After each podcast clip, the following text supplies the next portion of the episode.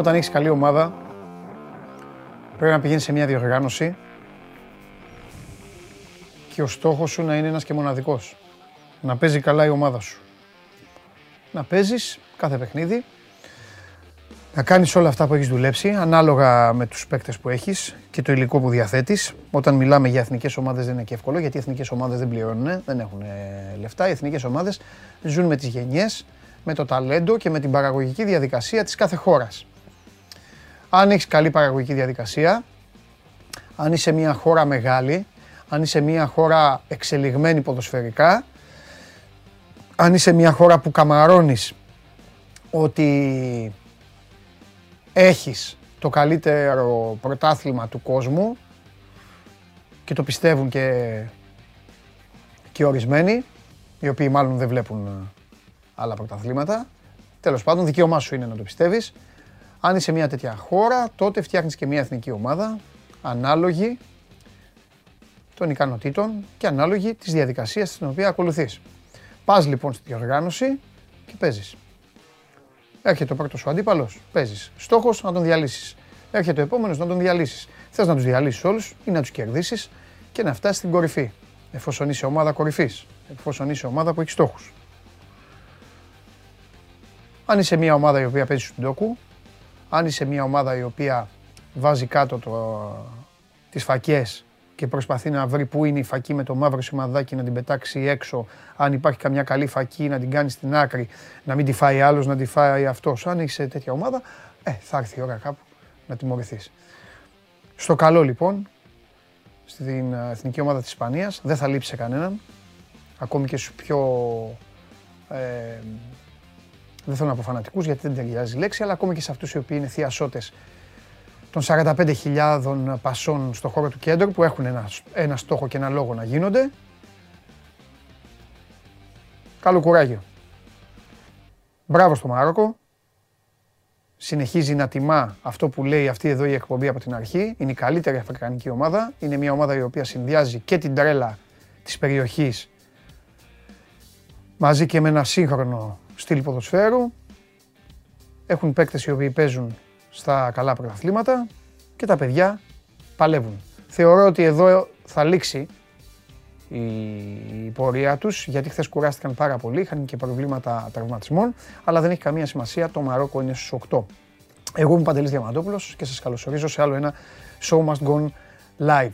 Την ώρα που το Μαρόκο πέρναγε, ξεκινούσε το άλλο serial του Νουντιάλ που λέγεται Κριστιάνο Ρονάλντο, τι κάνεις στην Πορτογαλία. Αυτό νομίζω ότι είναι και τραβηγμένο. Είναι και λίγο προϊόν δημοσιογράφων και κόσμου. Γιατί ο Κριστιάνο Ρονάλντο καλά είναι, στην Πορτογαλία είναι, λεφτά παίρνει, θα πάρει 200 εκατομμύρια, να πάει να παίξει μπάλα. Οι Πορτογάλοι οι οποίοι μας βάζουν τα γυαλιά, είναι μια χώρα η οποία δεν είναι μεγάλη, και βγάζει συνέχεια ποδοσφαιριστές, βγάζει προπονητές, μια χώρα η οποία προοδεύει στο άθλημα και μια χώρα η οποία και αυτή με το σπαθί της και με την άνεσή της διέλυσε τους Ελβετούς και πέρασε και αυτή στους 8. Μέχρι να καθίσω, ο πράσινος σκηνοθέτης θα έχει βάλει το δέντρο. Ένα δέντρο το οποίο ολοκληρώθηκε. Εδώ είμαστε, το βλέπετε. Αγγλία-Γαλλία, δεξιά, Ολλανδία-Αργεντινή απέναντι. Αυτό που ακούσατε δεν ήταν τίποτα άλλο παρά ο Gareth Southgate, ο οποίος έπεσε για άλλη μια φορά. Κροατία-Βραζιλία από τη μία πλευρά κάτω, Μαρόκο-Πορτογαλία από την άλλη. Το καλύτερο χριστουγεννιάτικο δέντρο που λέει και ο φίλος μου, ο Γιώργος από πάνω, ο Σπύρος, λέει καλημέρα από Νιρεμβέργη. Σπύρο, τι κάνουν οι Γερμανοί, σε τι κατάσταση βρίσκονται οι Γερμανοί. Λοιπόν, ελάτε εδώ να περάσουμε παρέα και τη σημερινή εκπομπή. Θα μιλήσουμε για τους αιώνιους του ποδοσφαίρου και για τις μεταγραφικές τους κινήσεις. Όπως είπα από χθες νωρίς για τους φίλους της ΑΕΚ, σήμερα είναι η σειρά των φίλων του Ολυμπιακού. Όσοι θέλετε να μάθετε κάτι, όσοι έχετε κάποιες απορίες, όσοι τέλος πάντων σκέφτεστε τι και πώς για την ομάδα σας, μπαίνετε στο Instagram του Sport24. Καθίστε, γιατί δεν είδα το ράπτη σήμερα. Να πετύχω το Instagram να δω ότι είναι εντάξει. Ωραία, μπαίνετε στο Instagram, μια χαρά είναι το Instagram. Πηγαίνετε εκεί που λέει στείλτε το σχόλιο ή την ερώτηση. Στείλτε την ερώτηση ή το σχόλιο σου. Στείλε την ερώτησή σου ή το σχόλιο σου για τον Παντελή. Εδώ, αυτό εδώ, το story. Πηγαίνετε εκεί, γράφετε ό,τι θέλετε για τον Ολυμπιακό σήμερα και όταν έρθει η ώρα θα το συζητήσουμε. Αγαπημένοι παιχνιδομανείς, σήμερα είναι η μέρα και για τον Τόνι Μπι. Σήμερα θα έρθει και ο Μπαλαδί μας να μου πει τα δικά του και να προσπαθήσω να βγάλω άκρη. Τώρα, από εκεί και πέρα, μαζί μας σήμερα, μην το ξεχάσω, και σήμερα, είναι η ΔΕΗ. Το Μπράτ που προσφέρει ολοκληρωμένες λύσεις για αντλίες θερμότητας με εξειδικευμένες προτάσεις για τα σπίτια μας. Δεν ξέρω αν σας αρέσει ή όχι το Μουντιάλ. Την εκπομπή δεν είπα και τα προκατακτικά. Τη βλέπετε στο YouTube, στο κανάλι μας. Κάντε subscribe, κάντε like στο κανάλι του Sport24 για να σας έρχονται και οι ενημερώσεις και για αυτήν εδώ την εκπομπή και για τις υπόλοιπες, οι οποίες τώρα θα σας λείψουν το διήμερο. Αλλά no Mundial, no Grand Party. Εδώ με Show Must Go On θα τη βγάλετε, όπως τον υπόλοιπο καιρό. Podcast για αυτούς που γυμνάζεστε ή που δουλεύετε τα απογεύματα, ανεβαίνει στο Spotify η εκπομπή ολόκληρη και μέσω της εφαρμογής tune in την ακούτε και αυτή όλο ζωντανή. Λοιπόν, δεν θα πω κάτι μόνος μου, θα κάνω την καθημερινή παρεούλα μου με τον Τσάρλι. Χθες πρόλαβα να πω πράγματα, τώρα όμως θα τα πω παρέα. Δηλαδή ο Τσάρλι τα έχει πει από χθες, αλλά εντάξει, θα πω και εγώ εδώ να με ακούσει και έτσι κι αλλιώς σήμερα δεν έχει να δώσει τίποτα, εκτός αν έχει μελετήσει τίποτα από τα ξεκούδουνα, κάτι σεκούντα division που παίζουν ακόμα και κάτι Πορτογαλί. Α, για κάτσε λίγο, για δώσε μου τον Τζάλι, δώσε μου τον Τζάλι.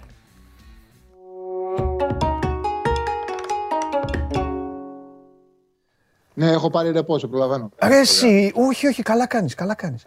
Ρε εσύ, την ώρα που παίζει Πορτογαλία, τι παίζουν οι Πορτογάλοι, τι είναι αυτό που παίζουν οι Πορτογάλοι και έχει αγώνες. Σε αδειάζω. Κάπως λέγεται, δεν θυμάμαι, κάπως λέγεται, λίγα κάτι έλεγε. Ασχολούμαι τελείως μόνο για το Μουντιάλ, δεν έχω ασχοληθεί καθόλου. Ρε φίλε, μου έκανε μεγάλη εντύπωση, λέω καλά αυτή, λέω παίζει η εθνική τους ομάδα τώρα, πρόκριση για τα προημιτελικά και αυτοί παίζουν κάτι. Τέλος πάντων.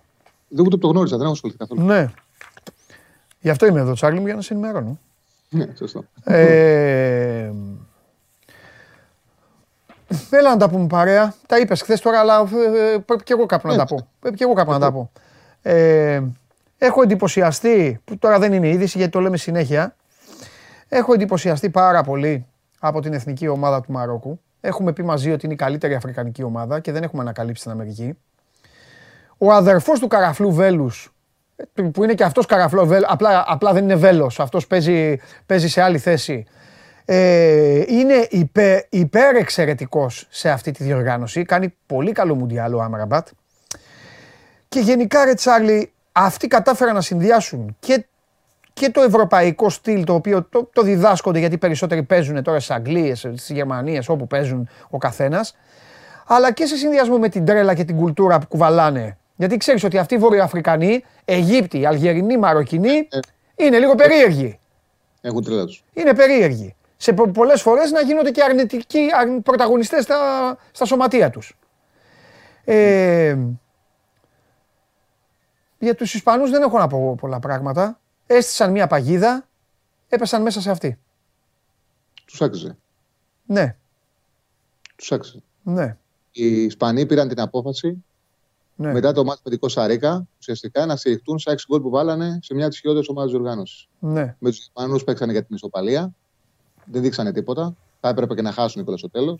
Κράτησαν το 1-1 και μετά πήραν την επιλογή να ψάξουν για γκρουπ. Ναι. Και τιμωρήθηκαν. Δηλαδή είχαν να κερδίσουν από το πρώτο παιχνίδι. Ναι. Είχαν να κερδίσουν μισό μήνα περίπου να κερδίσουν. Σε ένα τουρνουά που πρέπει να εξελίσσεσαι. Εγώ θυμίζω ότι στο Ευρωπαϊκό του 2021 είχαν ξεκινήσει με ισοπαλία με τη Σουηδία. Ναι. Με ισοπαλία μετά στη συνέχεια στο 4ο τους παιχνίδι και άρχισαν να κερδίζουν το 3ο μάτι και μετά. Δηλαδή βελτιωνόντουσαν.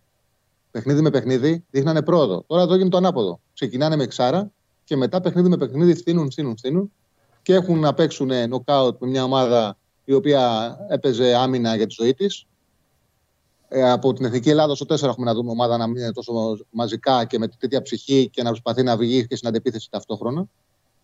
Και τους κράτησε στο 0. Για το Μαρόκο, σου θυμίζω ότι το λέγαμε από τότε που έπαιζε το Κόπα Αφρικα το Φεβρουάριο του 2022. Ναι. Και η τύχη τους, γιατί καμιά φορά πρέπει να σε βοηθήσουν και συγκυρίες για να πας καλά, η τύχη τους ήταν που αποκλείστηκαν στα προμητελικά εκείνης της διοργάνωσης, γιατί διώξαν τον Χαλίλ Χοτζίτς, που τα είχε σπάσει με τον Ζήγε και τον Μαζραουή. Έτσι. Πήραν τον προπονητή, ο οποίος είχε κατακτήσει τότε το Champions League Αφρικής, και πέστρεψαν κατευθείαν Ζήγε και Μαζραουή. Οπότε με τα όπλα τους, με όλα τους τα όπλα, με όλο τους το ταλέντο, πήγαν στη διοργάνωση. Εμείς είχαμε πει από την αρχή ότι θα είναι η έκπληξη του τουρνουά, ανεξάρτητα τώρα, γιατί έχουμε ένα καλό διάστημα, αλλά ανεξάρτητα από τις επιτυχίες ή όχι, παίζει μεγάλο ρόλο και κάποιες κατευθύνσεις. Δηλαδή, το να πούμε έγκαιρα πριν τους ζούμε ότι αυτοί είναι που θα πάνε για την έκπληξη. Και αυτό συνέβη στο Μαρόκο, όπου κατάφεραν και βγάλανε, γιατί ξέρεις, το λέγες και εσύ χτες και είναι πολύ σωστό. Εντάξει, το Μαρόκο έχει παίκτες. Αλλά πολλές φορές, επειδή το όνομα της ομάδας που παίζουν δεν είναι ισχυρό, αυτό κατεβάζει και την ποιότητα των παιχτών. Δηλαδή, του στερεί από αυτοπεποίθηση, του στερεί από ψυχικά χαρίσματα που πρέπει να βγάλεις, επειδή το παρελθόν δεν έχουν πετύχει κάτι. Ακόμα και το Μαρόκο το κάνει πιο αμυντικό από ό,τι μπορούσε να είναι. Ναι. Όμως ψυχή βγάλανε. Βγάλανε ψυχή. Αλήθεια είναι αυτό που λες. Μπορεί να παίξει διαφορετική μπάλα. Αλλά νομίζω ότι επέλεξε αυτή την τακτική και του βγήκε. Έκανε και καθαρές φάσεις. Δεν έκανε πολλές. Αλλά θα μπορούσαν να τους είχαν χτυπήσει τους Ισπανούς. Και αν τους Ισπανούς τους χτύπαγαν, θα είχε τελειώσει το μάτσο. Εγώ δεν πιστεύω ότι η Ισπανία μετά θα είχε την ψυχολογία να το γυρίσει. Και να σου πω και κάτι. Λέμε. Θειασότες πολύ του Τίκι Τάκα και πάσα, γιατί και αυτό μια κατεύθυνση είναι, κάτι μπορεί να κάνει. Όλοι ξετρελαμένοι με την πιτσιρικαρία της Μπαρσελόνα. Ωραία. Εγώ στην Ισπανία προσωπικότητα δεν βρίσκω. Και ποτέ ένας παίκτης με τον τρόπο παιχνιδιού του Μπουσκέτς δεν μπορεί να είναι ηγέτης. Καλά, βέβαια. Δεν το λέω άσχημα για το παιδί, πιστεύω καταλαβαίνετε. Το παιδί είναι παικταράς, είναι εξαιρετικός χαρακτήρας, χιλιαδιό. Δεν μπορεί ένας τέτοιος παίκτης να είναι ηγέτης. Δηλαδή, θα σας το κάνω ακόμη πιο απλό για να σας πιάσει ακόμη υδρότας περισσότερο. Ο Μακελελέ, για τον οποίο εγώ με τον Μακελελέ είχα τρέλα, ή ο Καλός Εσχέν, ή ο Καρεμπέ, δηλαδή αυτοί οι παικταράδες, ή ο Καντέ, άντε για να πάω τώρα και στην πιτσιρικαρία. Είναι εργάτες. Δεν είναι ηγέτες. Ναι. Είναι παικταράδες, ήταν παικταράδες, αλλά όχι ηγέτες. Η Ισπανία λοιπόν πήγε τώρα και να βλέπουμε εδώ τώρα εμείς τα facts και να λέμε αν ο Μωράτα, η στατιστική του, ο Μωράτα που χθες λέγαμε με τον Καλονά, θα τελειώσει η καριέρα του και δεν θα ξέρουμε σε ποια ομάδα έπαιξε. Ναι, γιατί παίζεις παντού. Βέβαια. Δηλαδή, δεν θέλω να πω κάτι για το... Επειδή θα κάνουμε και μετά και το ράπτη την κόκκινη κάρτα, το λέω από τώρα. Δεν θέλω να πω κάτι για το Λουίς Ενρικέ. Ποτέ δεν θα πω κάτι για το Λουίς Ενρικέ, Τσάρλι. Από τη στιγμή που έχασε το παιδί του 6 χρονών, νομίζω ότι ό,τι και να κάνει αυτός ο άνθρωπος στη ζωή του δεν έχει καμία σημασία. Δεν θα πω τίποτα. Μπορεί τώρα και εσύ και κάποιοι εδώ να πούν ναι, εντάξει, αλλά συνεχίζει και είναι προπονητής της εθνικής ομάδας, οπότε πρέπει να κρίνεται. Το δέχομαι, πρέπει να κρίνεται. Λογικά θα χάσει τη θέση του, αλλά δεν θέλω να πω τίποτα. Ναι, οι Ισπανοί πήραν μια απόφαση να πάνε σε ένα ποδόσφαιρο με νέα παιδιά και να παίξουν σε Μουντιάλ, σε διοργάνωση που οι περισσότεροι ψάχνουν το αποτέλεσμα, που λειτουργούν κοινικά, να παίξουν σαν ομάδα, σαν σύνολο. Κάτι το οποίο στο ευρωπαϊκό το 2021 το πέτυχαν. Ναι. Δηλαδή, ναι, εντυπωσίασαν μέχρι να βρουν τους Ιταλούς και που χάσαν τα πέναλτι. Κλείνοντας η διοργάνωση, μπορεί κάποιος να πει ότι επιθετικά ήταν η καλύτερη ομάδα του τουρνουά. Ναι. Αυτό τι σημαίνει? Ότι για να πετύχουν έπρεπε πραγματικά να γίνουν η καλύτερη ομάδα του τουρνουά. Όλη αυτή η ιστορία θεωρώ ότι ήταν πάρα πολύ καλό, πολύ κακό το 6-0 με την Κοσταρίκα. Ναι. Γιατί ενώ πήγανε σε μια λογική να το πάρουν όχι με ατομικό ταλέντο, όχι με μια διαχείριση πονηρή όπως κάνει ο Φανχάλ για παράδειγμα, που σου λέει παίζω με τρισυνάμινα, έχω τον Ντεγιόνγκ αμυντικό χαβ, βάζω στόπερ στα αριστερά και ελευθερώνω τον Ντέμφρι στα δεξιά, τον Ντάμφρι στα δεξιά, τον Χάκπο, τους καλούς μου και συνέχεια και τον Ντεπάι αν ανέβει. Πάνε να το πάρουν σαν ομάδα, σαν να είναι σύλλογος. Οπότε για να συμβεί αυτό πρέπει να είσαι καλός. Πρέπει να βελτιώνεσαι, να εξελίσσεις από παιχνίδι σε παιχνίδι. Ναι.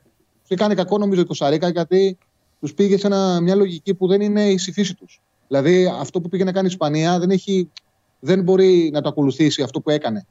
Δηλαδή πήγε να παίξει σε καλύτερη ομάδα και να το κατακτήσει σαν σύνολο και πήρε την απόφαση να στηριχθεί σε ένα αποτέλεσμα και να διαλέξει group. Κάτι που αποδείχθηκε που της τύχησε γιατί τη σταμάτησε τη φόρα. Σταμάτησαν. Συμφωνώ. Δεν βρήκαν ρυθμό. Συμφωνώ.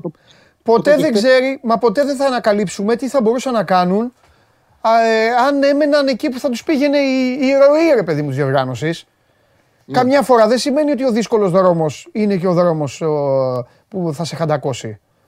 Καμία ομάδα η οποία, Τσάρλι, άφησε τη μοίρα της ελεύθερη, δεν είχε μετά, ακόμη και αν αποκλείστηκε, δεν είχε ένα βραχνά πάνω από το κεφάλι. Γιατί το να επιλέγεις είναι βραχνάς μετά. Αν δεν δικαιωθείς, υπάρχουν άλλοι που επέλεξαν, κάποιοι δικαιώθηκαν. Αλλά υπάρχει και ο άγραφος νόμος που σου λέει ότι αν τιμωρηθείς, μετά θα το βρεις αυτό μπροστά σου τετραπλάσιο. Είναι επιλογές που μετά σου δίνουν την υποχρέωση της επιτυχίας. Έτσι. Και που χρησιμοποίησες, σου δημιουργούν ένα βάρος, σου δημιουργούν ένα βραχνά. Το οποίο την Ισπανία την κατάπιε. Αντίθετα, αυτή η επιλογή του Σάντος μέχρι στιγμής δεν κατάπιε το Σάντος. Και λέω μέχρι στιγμής γιατί. Τώρα τον αποθεώνουν όλοι το Σάντος και σωστά τον αποθεώνουν. Αλλά πριν 1,5 χρόνο τον κράζανε στο Euro. Γιατί πήρε μια προσωπική απόφαση, πήρε μια δύσκολη απόφαση και του βγήκε, η ομάδα του έβαλε 6 γκολ. Ναι. Ο αντικαταστάτης του Ρονάλντο έβαλε 3. Αυτός πήρε το περιβραχιόνιο, έβαλε γκολ. Ναι. Ο Ρονάλντο, ό,τι έγινε για να αντικατασταθεί, έβλεπε να σκοράρει. Όμως το δίλημμα δεν τελείωσε. Δηλαδή ο Σάντος πήρε μια απόφαση που δεν είχε περιθώριο αποτυχίας. Δηλαδή, ποιος θα ήθελε να δει την Πορτογαλία να αποκλείεται χωρίς τον άλλο στα προημιτελικά? Κανένας. Φανταστείτε τι θα γινόταν. Είναι μακρινό τώρα γιατί έβαλε 6 γκολ. Αλλά φανταστείτε τι θα γινόταν αν έμενε εκτός και δεν είχε βάλει και τον Ρονάλντο και τον Κανσέλο στη βασική δεκάδα. Τι θα γινόταν. Δηλαδή, αυτός δεν θα μπορούσε να γυρίσει η Πορτογαλία. Ναι. Έβαλε 6 γκολ, συνεχίζεται. Ναι. Όμως, τι δημιουργεί αυτό? Γιατί, ωραία, αλλά δεν τελείωσε το τουρνουά. Ο Σάντος την Παρασκευή θα ξαναπαίξει. Την Παρασκευή το Σάββατο. Το Σάββατο θα ξαναπαίξει.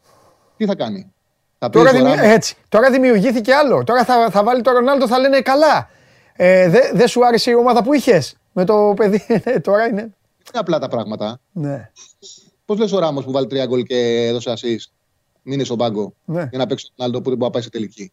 Και πώς θα πάρεις την απόφαση εσύ να πεις συνεχίζω στο τουρνουά χωρίς τον Ρονάλντο? Ο Ρονάλντο δεν είναι ένας απλός παίκτης.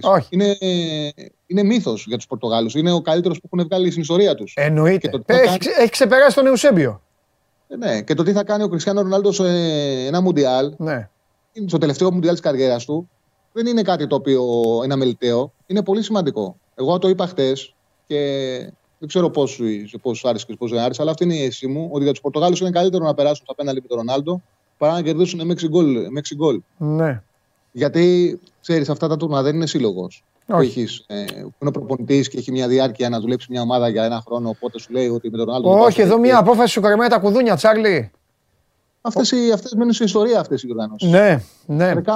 Ο Ρονάλντο είναι αλήθεια ότι ακόμα διχάζει. Μπράβο, αυτό που λένε τα παιδιά σου σούπερ. Ακόμα διχάζει. Ακόμα διχάζει. Δηλαδή και πάνω στη γλύκα τώρα των στιγμών και την άνετη νίκη και τον είδες και χθες πανηγύριζε, έτρεχε και αυτός από τον πάγκο, λες και ήταν 18 χρονών. Όλα καταφέρνει να τους διχάσει.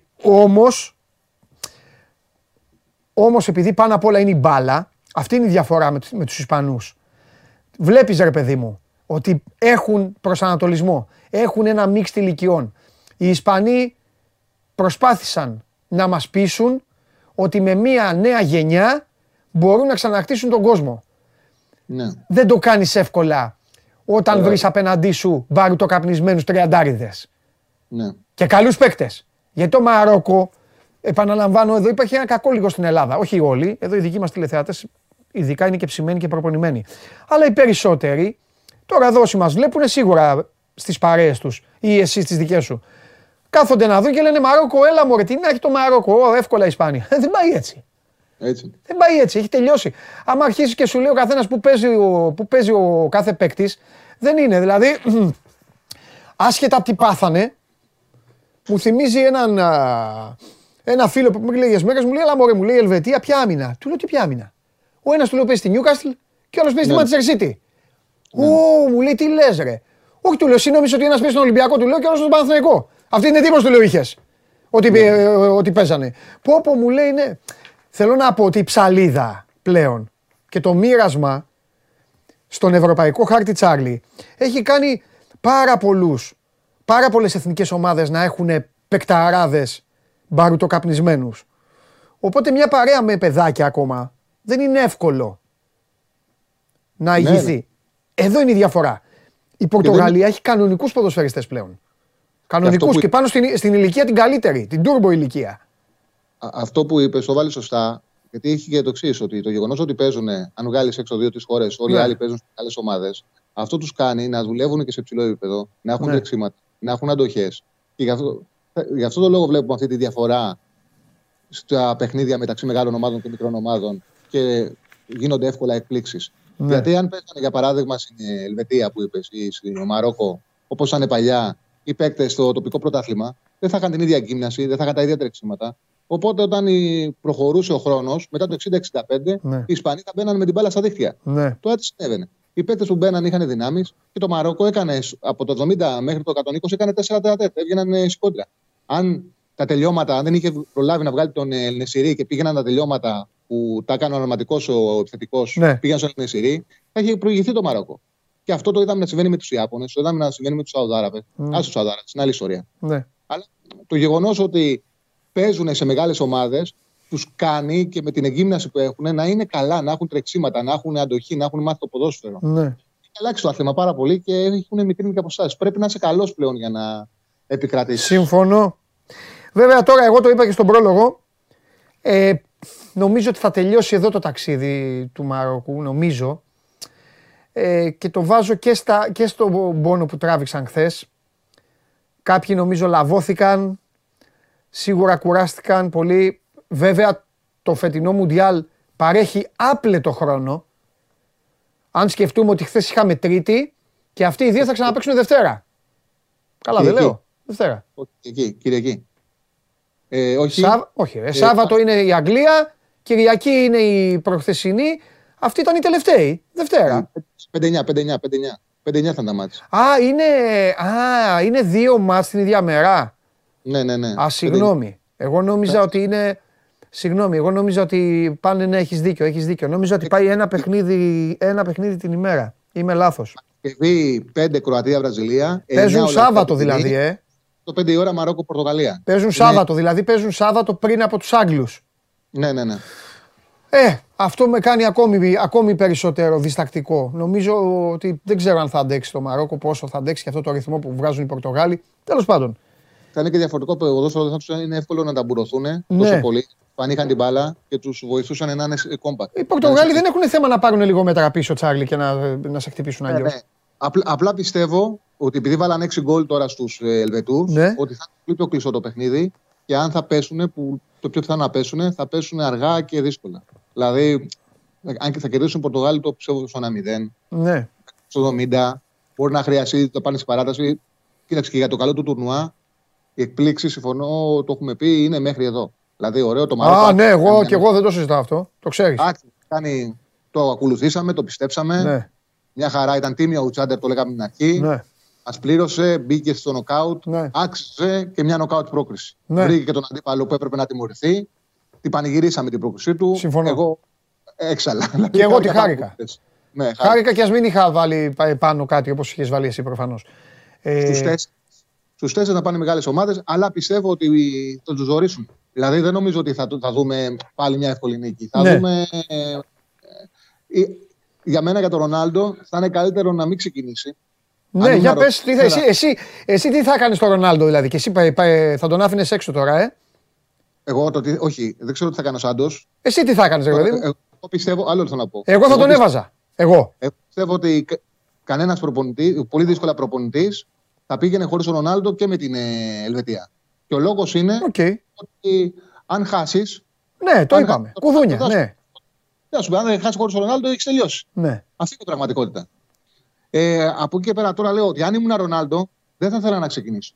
Γιατί δεν σημαίνει ότι αν μείνεις στον πάγκο, η Πορτογαλία θα κερδίσει 3-0. Είναι καλύτερο για αυτόν, έτσι όπως ήταν τα πράγματα, να μπει στο 60-65 στο 0-0 και αν κερδίσουν με αυτόν, παρά να ξεκινήσει αυτός να είναι 0-0 και αν ξανακερδίσουν θα βγει.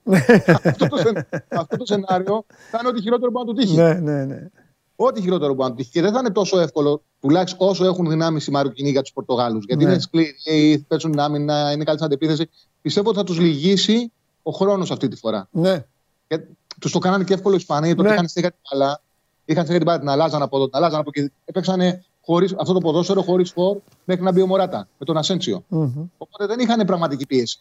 Αντέχανε. Τώρα με τους Πορτογάλους είναι διαφορετικό. Νομίζω ότι ο χρόνος θα τους λυγίσει. Συμφωνώ. Και δεν ξέρω αν συμφωνείς και με το άλλο που έχω πει, ότι ρε παιδί μου, και οι δύο παικταράδες δεν το συζητάμε.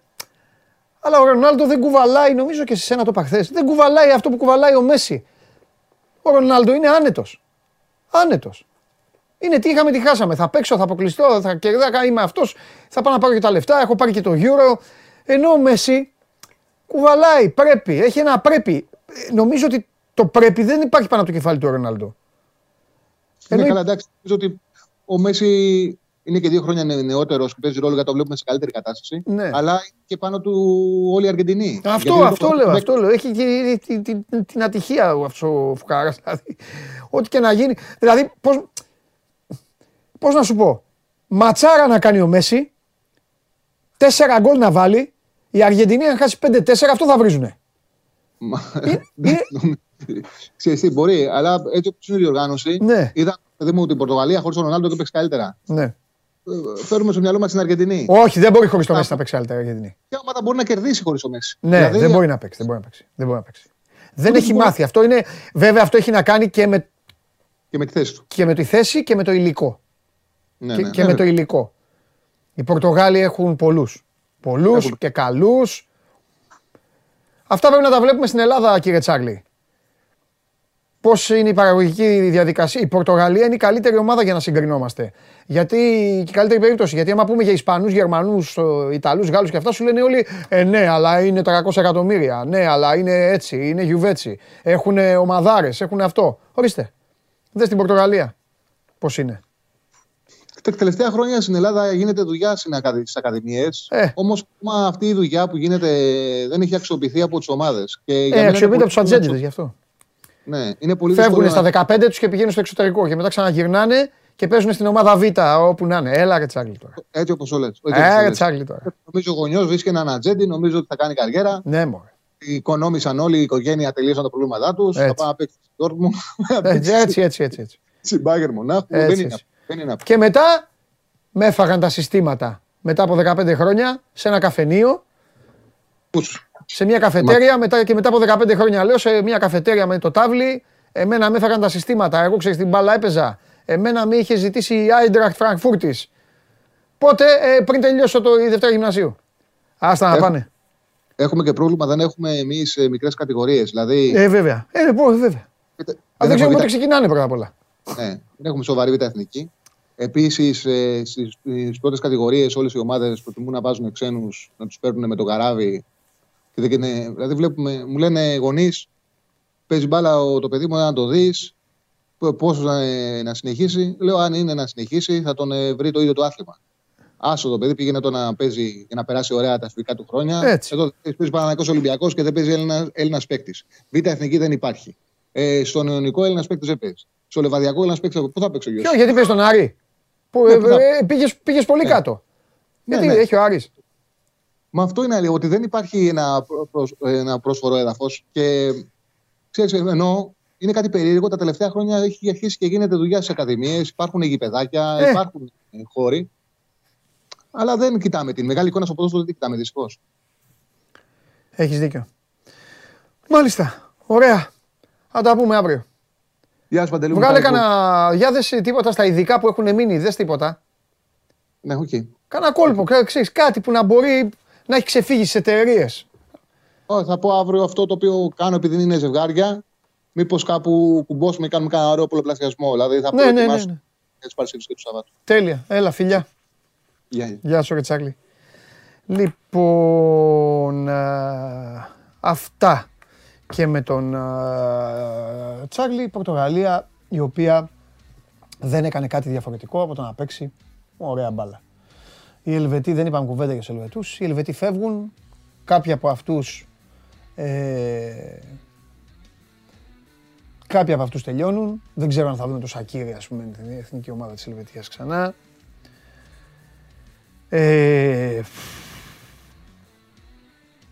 Αυτό τον Τσάκα δεν αντέχω να τον βλέπω. Μου βγάζει...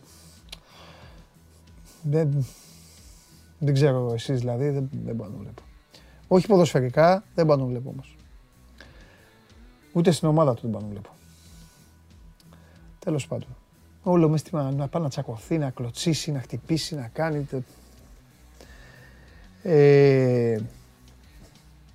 Έπεσαν πάνω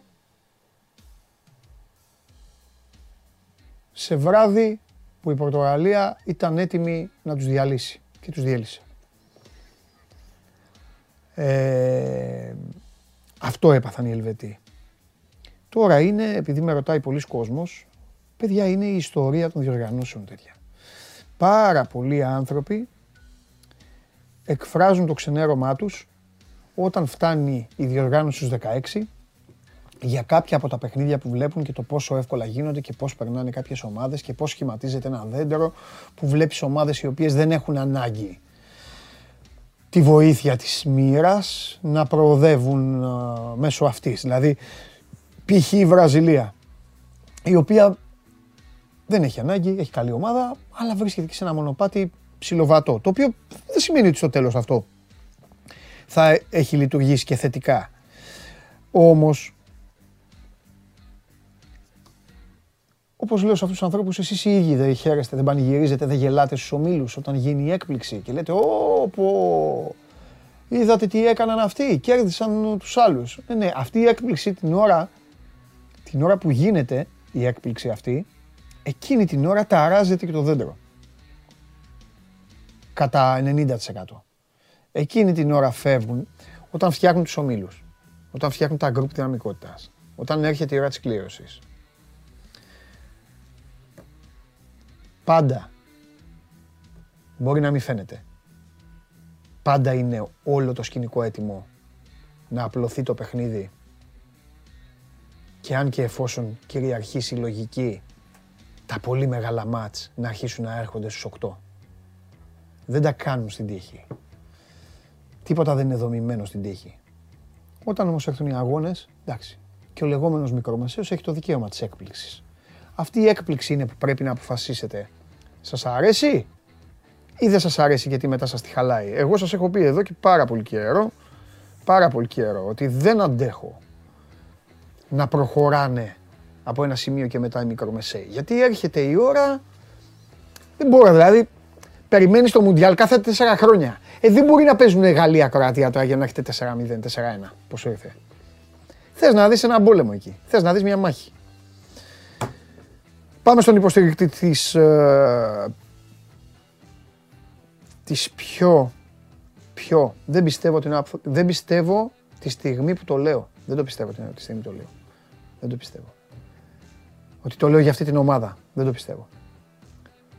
Της πιο ήσυχης ομάδας της διοργάνωσης. Οι πιο δεν ακούγονται. Ποιοι? Αυτοί οι οποίοι έφεραν το SmackDown και το Raw, το έφεραν στο ποδόσφαιρο. Αυτοί οι τύποι είναι οι πιο ήσυχοι που έχουν πάει στο παγκόσμιο κύπελλο. Και γι' αυτό θα χαρώ και πάρα πολύ να τους δω να προχωράνε. Θα ήθελα πάρα πολύ να πάνε στον τελικό και απλά ο αρχηγός της ομάδας και αδυναμία μου να φύγει με σκυμμένο κεφάλι. Αν αποκλειστούν τα λιοντάρια όμως, δεν θα υπάρχει πιο ωραίο πράγμα να πάρει την μπάλα αυτό το ψηλό παλικάρι, να πάρει εδώ την πούπα και να κάνει ένα έτσι. Να κάνει ένα έτσι και να δακρύσει και ο Γιώχαν Κρόιφ στον παράδεισο. Πάμε.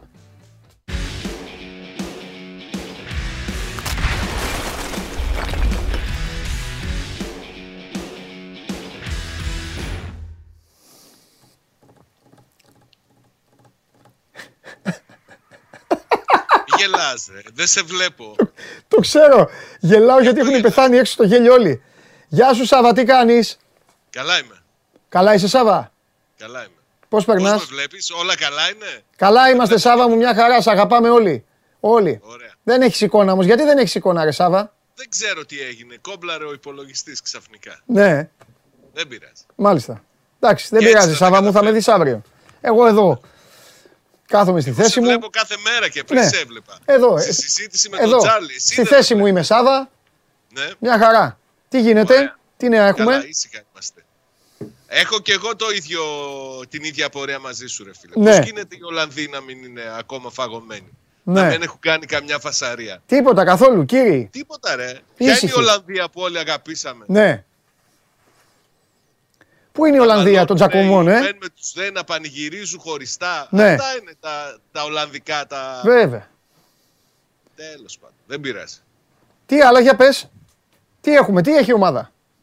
Κοίταξε, ο ΠΑΟΚ επέστρεψε χθες από την προετοιμασία. Τους έδωσε ρεπό ο Λουτσέσκου σήμερα. Αύριο θα ξεκινήσουν προπονήσεις και πάλι. Αυτό το πώς διακτηνίζονται οι ποδοσφαιριστές μετά από προετοιμασία πρέπει να είναι μεγάλο αντικείμενο έρευνας, ρε φίλε. Ναι. Πώς από την Κύπρο βρέθηκαν ο Αουγκούστο με τον Μπράντο Ντόμας στην Κωνσταντινούπολη. Ναι. Ο Κουαλιάτα στο Παρίσι. Ναι. Και αύριο θα είναι στην προπόνηση. Δεν ξέρω πώς τα καταφέρουν. Είναι τρομερό. Όλα γίνονται. Ναι. Και τώρα ο Λουτσέσκου θα ξεκινήσει λίγο την προετοιμασία. Σε μια εβδομάδα θα αρχίσει να παίζει παιχνίδια ο ΠΑΟΚ. Το λέει και το φωνάζει ο Λουτσέσκο, το μεγαλύτερο κέρδος και από αυτή την προετοιμασία είναι το γεγονός ότι έχει ανοίξει το rotation, ότι περισσότεροι παίκτες υπολογίζονται πλέον στις επιλογές του. Ναι. Αυτό έχει τη μία όψη η οποία είναι η θετική, γιατί βλέπεις ότι έχει πολλές περισσότερες λύσεις και από παίκτες οι οποίοι επιβεβαίωσαν στην Κύπρο ότι είναι σε ανωδική πορεία και μπορούν να βοηθήσουν άμεσα, όπως ο Ράφας Σοάρες, όπως ο Φιλίππος Σοάρες, όπως ο Σάστρε. Από την άλλη όμως είναι και ένα ζήτημα το οποίο δημιουργεί και άλλου είδους θέματα. Για παράδειγμα, στο τελευταίο φιλικό του ΠΑΟΚ δεν αγωνίστηκε λεπτό ο Κούρτιτς. Ναι. Χωρίς να έχει κάποιο πρόβλημα τραυματισμού. Δεν τον έβαλε. Ο Κούρτιτς πλέον νομίζω και αυτός έχει αντιληφθεί ότι δεν είναι στις απόλυτα βασικές επιλογές του προπονητή του, ότι θα πρέπει να παλέψει για τη θέση του και δεν ξέρω πώς μπορεί να το διαχειριστεί. Να θυμίσω ότι το καλοκαίρι είχαν δημιουργηθεί ζητήματα με τον Κούρτιτς εκεί στα παιχνίδια με τη Λεύσκη.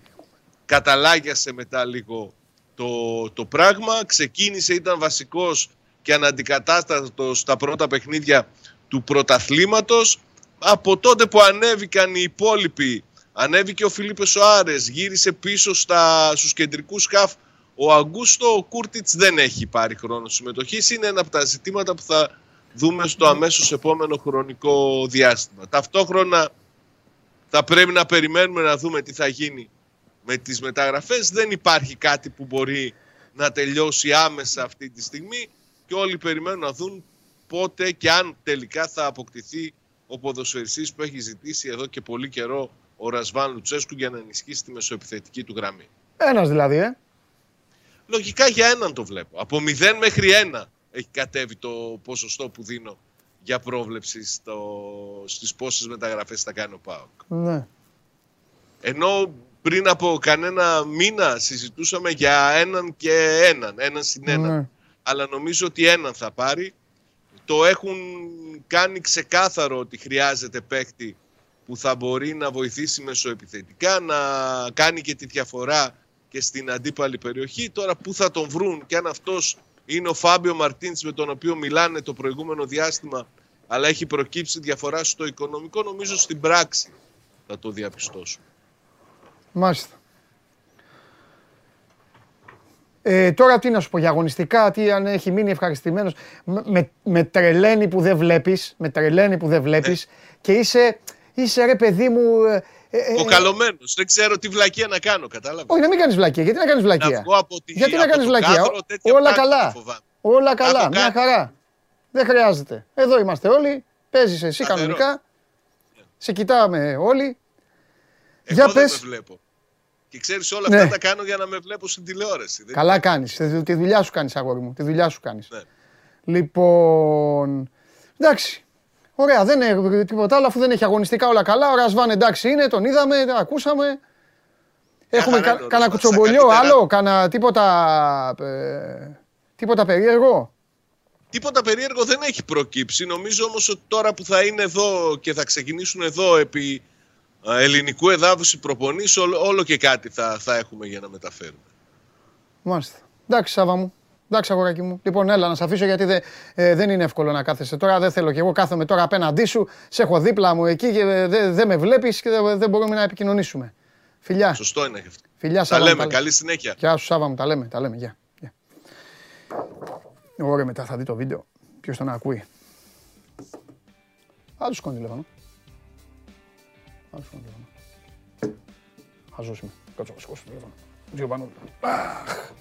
Εντάξει, μου το κάνα λίγο μια πλάκα.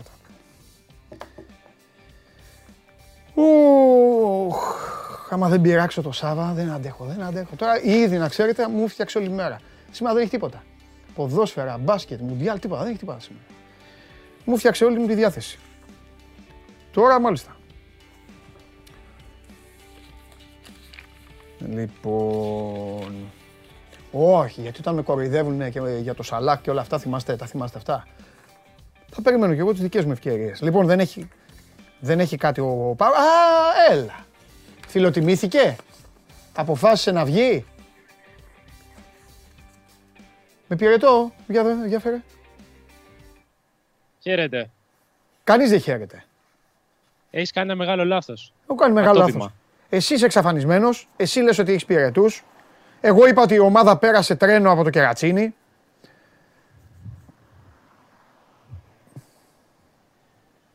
Εσύ που είσαι. Είπες ότι σήμερα δεν έχει τίποτα. Ενώ έχει. Τι παίζει η ομάδα. Εξαναβολής. Πάω Ρουφ και Φυσιά. Αλήθεια. Πού, εδώ στο Ρουφ.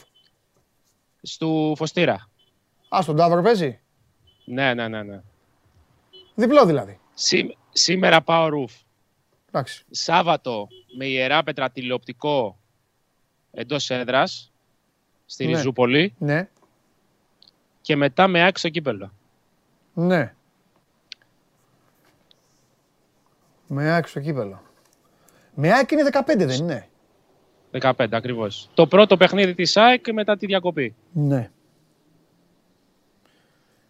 Το παιχνίδι το σημερινό είναι πιο δύσκολο από αυτό της Κυριακής. Ναι, την προοδευτική εννοείς. Ναι. Είναι πάνω κάτω στο ίδιο επίπεδο. Δηλαδή και η προοδευτική και ο Power Roof θα παλέψουν για την παραμονή. Απλά η προοδευτική έχει πολύ πιο δύσκολη έδρα λόγω κόσμου. Έτσι. Ναι. Οπότε άλλα 4 σήμερα δηλαδή. Εντάξει, δεν λέω εγώ 4 και 3 και 2. Το σημαντικό είναι να έρθει νίκη. Ας έρθει με ένα 0, δεν μας απασχολεί. Εντάξει. Καλά, ρε φίλε.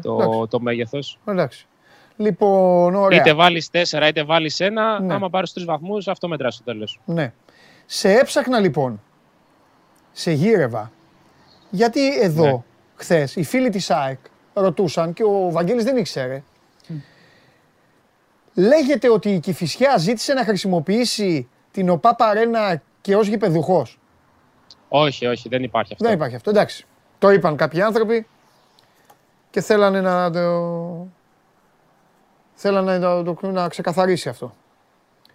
Είναι ένα ζήτημα το οποίο είναι σε συζήτηση για το πού θα παίξει η ομάδα. Ναι. Αν θα παίξει δηλαδή στην Κεσαριανή, θα παίξει κάπου αλλού γιατί υπάρχει ένα πρόβλημα με την Κεσαριανή. Αλλά ακόμα δεν υπάρχει λυμμένη απόφαση, ούτε έχει κλειδώσει το ποιο γήπεδο θα είναι. Ναι. Αλλά θεωρώ εξαιρετικά δύσκολο έως αδύνατο να γίνει το μάτς στην Παπαρίνα αυτή τη στιγμή. Τώρα, αν μέχρι τέλος εβδομάδας αλλάξει κάτι δραματικά, δεν πάντα γνωρίζουμε από τώρα. Πάντως, ναι. Αυτή τη στιγμή δεν τίθεται θέμα. Χαίρετα το φίλο σου. Μεγάλη, τι μορφής είσαι εσύ. Greek TV. Where? Greek TV. Oh. Greek TV. Wow. Hi, my friend. Great Qatar. Where are you from? Πού είναι, από πού είναι, Καταριανός. Καταριανός με το πουκαμισάκι, σε βλέπω. Όχι, πώς... Δεν έχει δόντα. Γεια σου, μεγάλε. Άρχοντας είσαι. Ωραίος. Μια χαρά ευγενικότατος. Αυτά που λες. Με πουκαμισάκι, κάπρι φοράει.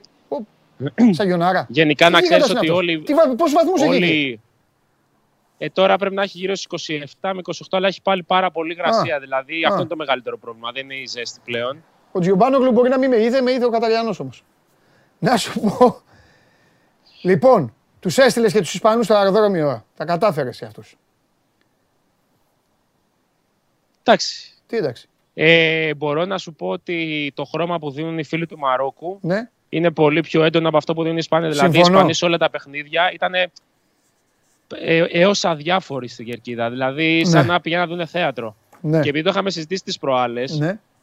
δεν ξέρω αν έχει να κάνει με το ότι είναι χορτασμένοι, αν έχουν δει τόσα πολλά. Γιατί κακά τα ψέματα μετά το 10 δεν έχουν δει τόσα πολλά.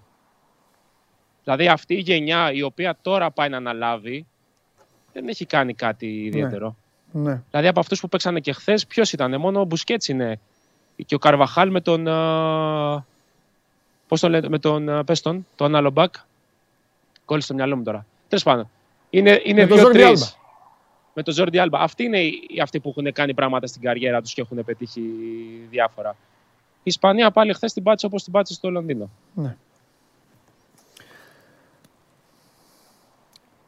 Έχουν πολλά ψωμιά να φάνε δηλαδή για να. Είναι έτοιμοι στο Κατάρ να υποδεχθούν κι άλλες χιλιάδες Μαροκινούς.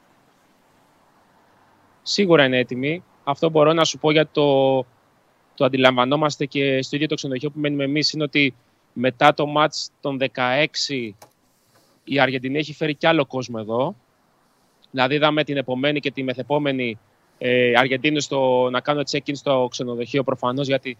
Σιγά σιγά όσο φεύγουν οι ομάδες αδειάζουν τα ξενοδοχεία, οπότε μπορούν να υποδεχτούν και άλλο κόσμο. Ναι. Όπως αντίστοιχα έχουν εξαφανιστεί οι Μεξικανοί, οι οποίοι μέχρι τη φάση των ομίλων κυκλοφορούσαν συνέχεια στους δρόμους με τα σομπρέρο.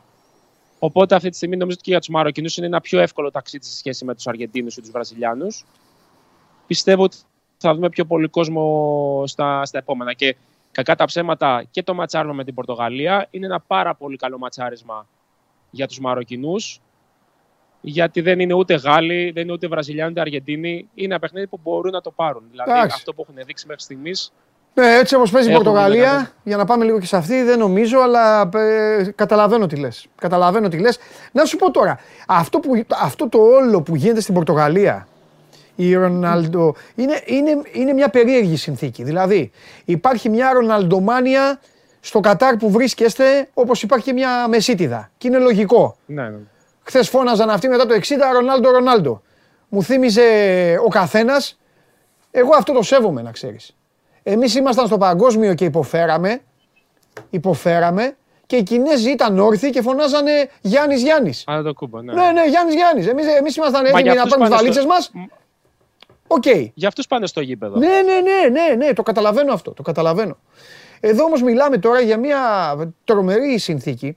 Ο Ρονάλντο να είναι στο τελευταίο του Μουντιάλ, να είναι στην κατάσταση που είναι, να είναι ο Ρονάλντο ο οποίος είναι, να έχει γίνει λίγο τώρα ιστορία με τον Σάντος, την οποία ο Σάντος, με εξαίρεση τη δήλωση την οποία τα είπα και χθες, νομίζω ότι έκανε λάθος δήλωση, έπρεπε να πει ότι θα τον αφήσω έξω όπως και έκανε, ή ότι ο Ρονάλντο είναι, θα πει και μια κουβέντα παραπάνω, έτσι είναι το ποδόσφαιρο, ο οποίος δεν έχει παίξει μπάλα, δεν καταλαβαίνει, μπλα μπλα μπλα μπλα. Αυτός είπε κάτι, θα αποφασίσω, ένα τέτοιο πράγμα. Τέλος πάντων. Είναι λοιπόν αυτό το πράγμα. Είναι η ιστορία με τη United που κουβαλάει. Έχει βγει από κάπου και ότι οι σχέσεις, ας πούμε, με τους υπόλοιπους που δεν φαίνεται αυτό στο γήπεδο, ότι δεν είναι καλές. Να μου πεις τι να φάνουν, τι να γίνουν οι κυρακατίνες, δεν γίνεται. Επαγγελματίες παίκτες είναι. Αυτό που θέλω να σε ρωτήσω είναι, άλλο να τα γράφουν και να τα λένε τώρα, εσείς εκεί στις άλλες χώρες, εσείς εκεί βλέποντας Πορτογάλους από κοντά, μικτές ζώνες, από εδώ, από εκεί. Έχετε καταλάβει τέτοιο πράγμα? Δεν υπάρχει τίποτα. Ναι, μπράβο. Και το βασικότερο είναι... Και εγώ με αυτό είμαι. Έτσι γίνεται συνήθως. Προκύπτει και λόγω των νικών. Δηλαδή όταν μια ομάδα κερδίζει, ακόμα και προβλήματα εσωτερικά να έχει, τα αφήνει λίγο προς τα πίσω. Ναι. Δηλαδή χθες η Πορτογαλία βάλε 6 γκολ. Τι να γίνει, δηλαδή δεν μπορούσαν να έχουν μούτρα ή να είναι τσακωμένοι με 6 γκολ. Απέναντι στην Ελβετία. Ναι. Αν τώρα χάσουν από το Μαρόκο, μπορεί ξαφνικά να ανοίξει ο ασκός του αιώλου εδώ πέρα και να αρχίσουν να κράζουν στον άλλον. Αλλά δεν νομίζω. Δηλαδή, ναι. Αυτή τη στιγμή οι Πορτογάλοι είναι πάρα πολύ συγκρατημένοι. Mm-hmm. Ενδεχομένως και όλο αυτό που έχει γίνει με τον Κριστιάνο Ρονάλντο να αποβάλει λίγο την πίεση της επιτυχίας που υπήρχε τα προηγούμενα χρόνια. επειδή ο κόσμος ασχολείται μόνο με τον Κριστιάνο και δεν ασχολείται με την ομάδα, και να δουλεύουν λίγο πιο αθόρυβα μέσα στο γήπεδο. Από εκεί και πέρα τώρα, ας πούμε, και αυτό που έκανε η Χεορχίνα χθες με το post που έκανε για τον Κριστιάνο και για τον Σάντος. Εντάξει. Εντάξει. Αυτό δεν είναι η πρώτη φορά. Και μόνο πάντα που ασχολούμαστε. Πάντα υπάρχει μια γυναίκα, σύζυγος, μάνα και αυτά, και κάτι θα κάνει. Σιγά. Εδώ η μάνα του Χάμες Ροντρίγκες έκανε post για το Ζιντάν και για το μεγαλύτερο κλαμπ του πλανήτη τώρα. Έγραφε. Πάντα υπάρχει κάποια. Σιγά. Η μάνα του Πογκμπά έβριζε τη γυναίκα του άλλου. Η Γάλλη, η φίλη σου, η Γάλλη. Αχ, τρίγκα το Σάββατο. Λοιπόν. Θα λέμε το Σάββατο για αυτά. Θα τα πούμε. Of course. Λοιπόν. Εδώ οι Γάλλοι γίνανε μαλλιά κουβάρια. Εντάξει, μωρέ τώρα. Υπάρχουν αυτά. Μάλιστα. Έξω από το ξενοδοχείο είσαι? Εκεί μένετε? Όχι, είμαστε λίγο πιο μακριά. Μπράβο. Πρέπει να σε συγχαρώ. Να σου πω περαστικά, γιατί ξέρω ότι έχεις πυρετό, και να σε συγχαρώ που έχεις κάνει τον τεμπέλι 20 κιλά πιο αδύνατο. Κάτσε να μην γυρίσω κι εγώ 20 κιλά πιο αδυνάτες. Εντάξει, εκεί, το πρώτο πράγμα στην πρώτη σύνδεση, θυμάσαι τι σε ερώτησα εγώ. Όλοι σε ρωτάνε ποδόσφαιρα. Εγώ σε ερώτησα, τι τρώτε? Αυτό είναι το σημαντικότερο. Λοιπόν. Ναι. Εντάξει, είμαστε καλά εδώ. Εντάξει, μπορώ να στο ξαναπώ, το λέμε συνέχεια. Κάθε στιγμή που περνάμε εδώ είναι απολαυστική, είναι ωραία, έχει χρώμα, έχει τους πανηγυρισμούς. Είμαστε τυχεροί που είμαστε και ζούμε το Μαρόκο, την Αγγλία, τη Γαλλία. Χάρη στον ΟΠΑΠ γίνονται όλα αυτά. Χορηγός μεγάλης αποστολής είναι ο ΟΠΑΠ με το Πάμε Στοίχημα. Και μπορούμε να πούμε ότι αυτό που μας έχει αφήσει η διοργάνωση μέχρι στιγμής, ναι, είναι πολύ μεγάλες υποσχέσεις για τη συνέχεια. Και θα σου πω γιατί. Δεν ξέρω ποια εθνική ομάδα υποστηρίζει ο καθένας. Ναι. Ποιος θέλει να φτάσει μέχρι τον τελικό ή να πάει στον ημιτελικό. Αλλά η δυνατότητα που θα έχουμε να ζήσουμε δυνητικά, αν πάνε όλα με βάση όχι τη λογική, τη επιθυμία των περισσότερων. Βραζιλία, Αργεντινή, τελικό. Μπράβο, αυτό. Τίποτα. Και μόνο αυτό το παιχνίδι αξίζει για όλο το παγκόσμιο. Ναι. Για αυτό το μάτς. Και ας πούμε το ενισχύσω. Όχι το μάτς. Όλα όσα θα δουν τα μάτια μας πριν. Ατμόσφαιρα. Και κυρίως όσα θα γίνουν μετά. Εγώ γι' αυτό ζω. Μα για την ατμόσφαιρα το λέω. Μπράβο. Δεν το λέω για το γήπεδο μέσα, πώς θα κερδίσει 3-0, 2-0, 3-1 στα πέναλτι. Έτσι. Η ατμόσφαιρα που θα ζήσουμε αξίζει για 30 μέρες. Έτσι, αγόρι μου, και θα τελειώσουμε ακριβώς. Και θα τελειώσω με το εξής. Επειδή είσαι πολύ. Επειδή είσαι full μπασκετικός, καταλαβαίνεις ότι είτε η Βραζιλία είτε η Αργεντινή θα πάνε σε αυτό το Final Four, θα φτάσουν στον ημιτελικό. Θα σκοτωθούν μεταξύ τους.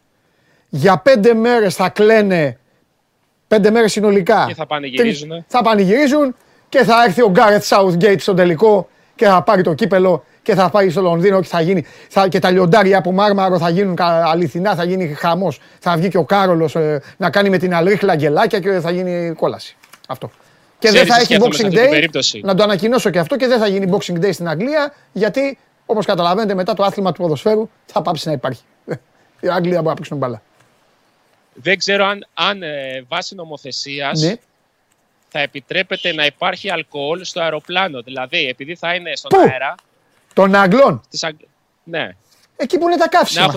Θα πιούν τα καύσιμα. Μας δουλεύει. Πλάκα κάνεις. Πιστεύεις δηλαδή ότι υπάρχει περίπτωση οι Άγγλοι να πάρουν Μουντιάλ και να μην γίνουν ντύρλα από το φροντιστή της ομάδας μέχρι το όλο το κοινοβούλιο? Όλοι. Έτσι. Όλο το. Άσερ. Άστο. Έτσι. Παίρνα καλά. Χαίρετε. Φιλιά. Γεια σας. Καλή συνέχεια. Γεια σου, Αλεξανδρέ μου. Τα λέμε αύριο. Λοιπόν, οι απεσταλμένοι μας στην Ντόχα, μαζί με τον ΟΠΑΠ, ο Αλέξανδρος Τρίκας και ο Βασίλης Τεμπέλης, σήμερα και αύριο σε πιο χαλαρή, κατάσταση, αλλά παρόντες πάντα στο σώμα σγκουρών καθημερινά.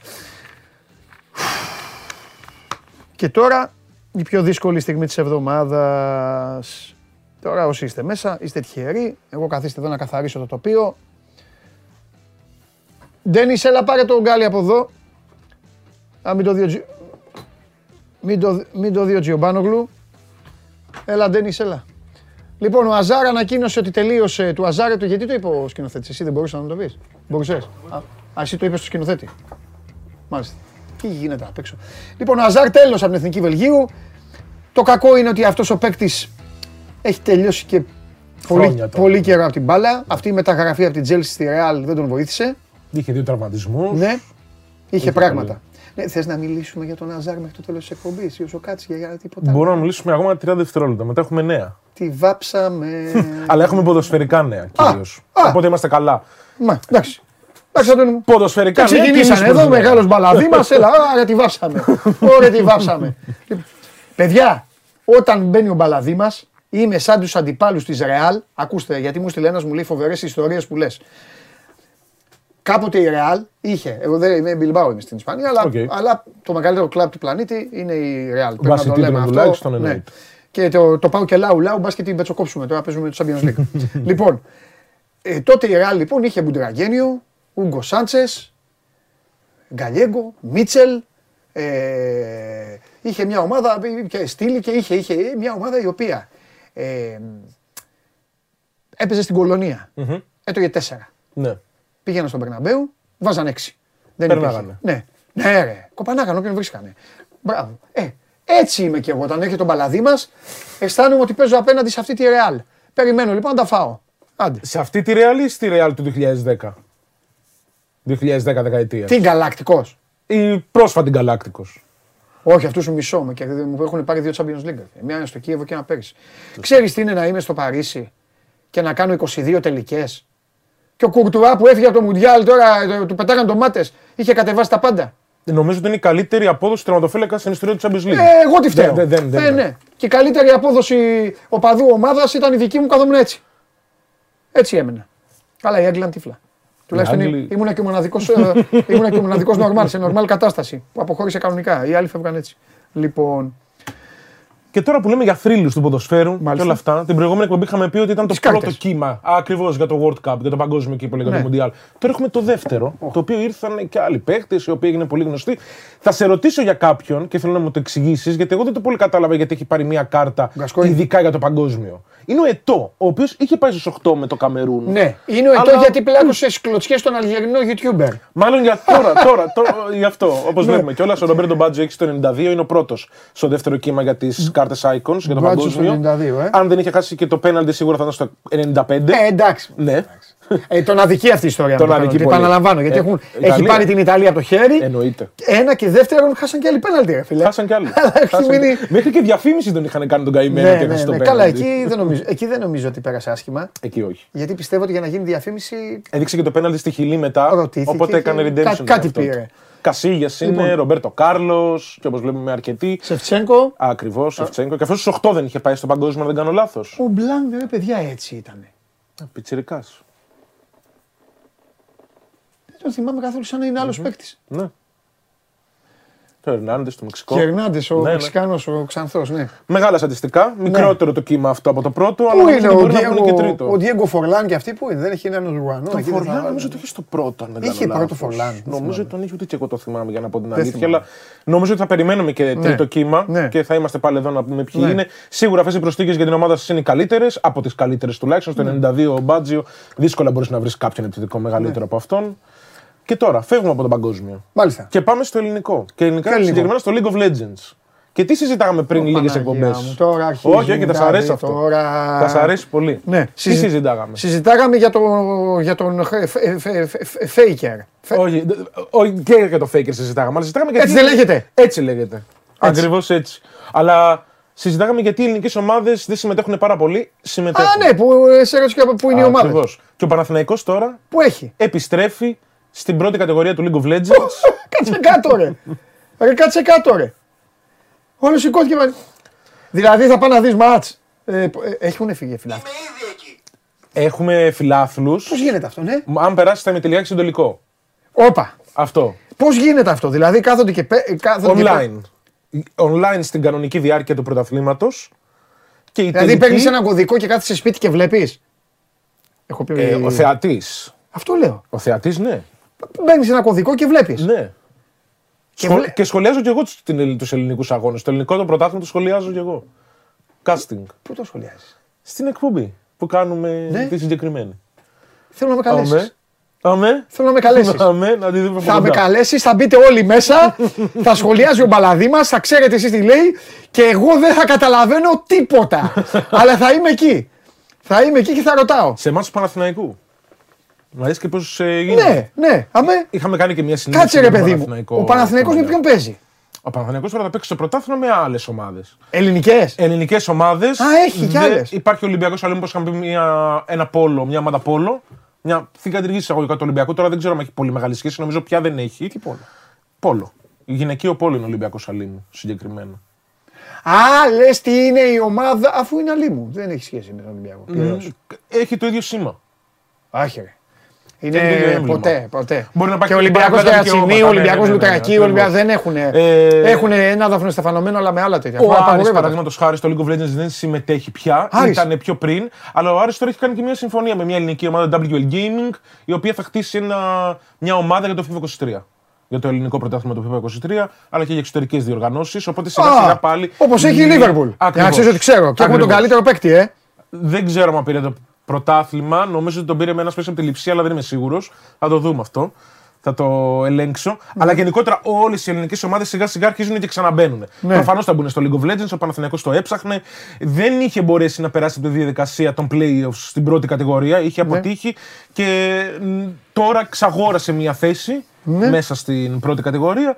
Και έχει και το βλέμμα του μόνο για το πρωτάθλημα. Από ό,τι μιλήσαμε και εμείς πιο πριν, είχαμε κάνει μια αποκλειστική συνέντευξη με το Sport24 με τον Παναθηναϊκό eSports. Το μόνο που θέλει είναι, όπως λέει και ο ύμνος του, να είναι σε όλα τα σπορ πρωταθλητής. Αυτό στοχεύει να κάνει και στο League of Legends. Τώρα ποιος είναι πρωταθλητής? Τώρα πρωταθλητής στην Ελλάδα είναι η Ανόρθωση. Γελάνε απ' έξω σκηνοθέτη, αυτά ακούς. Περίμενε. Η Ανόρθωση της Κύπρου. Η Ανόρθωση της Κύπρου. Με Warda. Όχι με Warda. Ναι, καλά, με άλλους καλούς παίχτες. Και παίζει το ελληνικό. Ναι, τώρα είχαμε κάνει ένα κύπελλο. Ήταν παλιά στην Ελλάδα που παίζανε. Το κύπελλο το οποίο είχε γίνει τώρα το χειμώνα, το είχε πάρει η WL Gaming, μια ομάδα που έκανε τώρα συνεργασία με τον Άρη, όπως είπαμε. Το πρωτάθλημα, λέει το καλοκαιρινό πρωτάθλημα, το είχε πάρει η Ανόρθωση eSports. Ναι, κι όμως. Το ελληνικό πρωτάθλημα συμμετέχει και το κυπριακό μαζί. Ωραία. Δηλαδή είναι οι ομάδες μαζεμένες και παίζουν κάθε Κυριακή. Κάθε Δευτέρα Τρίτη. Μην γελάτε. Ωραία. Κάθε Δευτέρα Τρίτη παίζουν. Με πρόγραμμα να φανταστώ. Πάντα πρόγραμμα. Το πρόγραμμα δεν σταματάει ποτέ. Και βαθμολογία. Και βαθμολογία και πλέον. Όποιος κερδίζει τι παίρνει. Ένα χρηματικό έπαθλο. Πόσους βαθμούς παίρνει? Και παίρνει και. Α, πόσους βαθμούς παίρνει? Πώς βγαίνει πρωτάθλημα? 1-0 πάει. Στην κανονική διάρκεια κερδίζεις. NBA με ρεκόρ. Και έχεις και πρώτο και δεύτερο γύρο. Και δεύτερο και τρίτο και όλα. Και playoffs και ημιτελικά και πέφτεις και πρέπει να δώσεις relegations παιχνίδια. Όλα. Στη δεύτερη κατηγορία. Και τι έχει, Super League 2. Έχει κάτι σαν Super League 2. Είναι το Greek Legends Amateur League. Και φυσικά. Τόνι, θα με τρελάνει. Συγγνώμη. Θα με τρελάνει. Είναι σαν πρωτάθλημα και το League of Legends πια. Όπως είναι ακριβώς στον ποδόσφαιρο, στον μπάσκετ και σε όλα. Δηλαδή έχει πολύ κόσμο. Πολύ κόσμο. Ποιος δουλεύει σε αυτή τη χώρα, πού είναι ο καταστροφέας μετά? Ρε τι γίνεται, αλήθεια τώρα? Ναι. Δεν κοροϊδεύεις, θα γίνω ειδικός να ξέρεις. Σε λίγο καιρό θα είμαι αντιμετωπίσιμος. Θα έρθεις στο μεγάλο τελικό του πρωταθλήματος, να το δεις. Ναι, που θα είναι live. Στο ΆΚΑ, ναι. Ωραία, θα πάμε. Λογικά στο ΆΚΑ θα δούμε τώρα. Θα πάμε. Είχε γίνει και τώρα. Ναι, που είχες πάει, ναι, μου το πες. Που κέρδισε ο 21 ετών. 21 ετών, όχι, δεν είναι το ελληνικό αυτό. Φαίνεται το Πανβαλκανικό. Α, είπαμε που είναι η τετράδα. Η τετράδα που έγινε η τετράδα. Που ήμασταν, που βγήκαμε τέταρτη. Ακριβώς. Στους 4. Σε τσάκωσα εκεί. Ακριβώς. Για πάμε. Τι έχουμε τίποτα άλλο? Το Fortnite το ξέρεις, το παιχνίδι το έχεις ακούσει που παίζουν τα πιτσιρίκια πολύ? Είχε γίνει χαμός. Το έχω ακούσει. Το έχεις ακούσει. Ναι, αλλά επειδή μπορεί να υπάρχουν και άλλοι Παντελίδες εδώ, πες λίγο. Ωραία, το Fortnite είναι ένα παιχνίδι το οποίο μαζεύονται 100 άτομα από όλο τον κόσμο. Πυροβολάει ο ένας τον άλλον, είναι λίγο shooting game και μένει ένας. Αυτό το παιχνίδι έχει κάνει πάρα πολλές συνεργασίες γενικότερα στο παρελθόν. Εννοείται. Ωραία. Θα μπείτε κι εσείς όλοι, και ο καταστροφέας. Και έχει κάνει πολλές συνεργασίες. Και μαζεύονται, πρέπει να είναι υποχρεωτικά 100 άτομα. Όχι μαζί, από τον υπολογιστή τους. Online.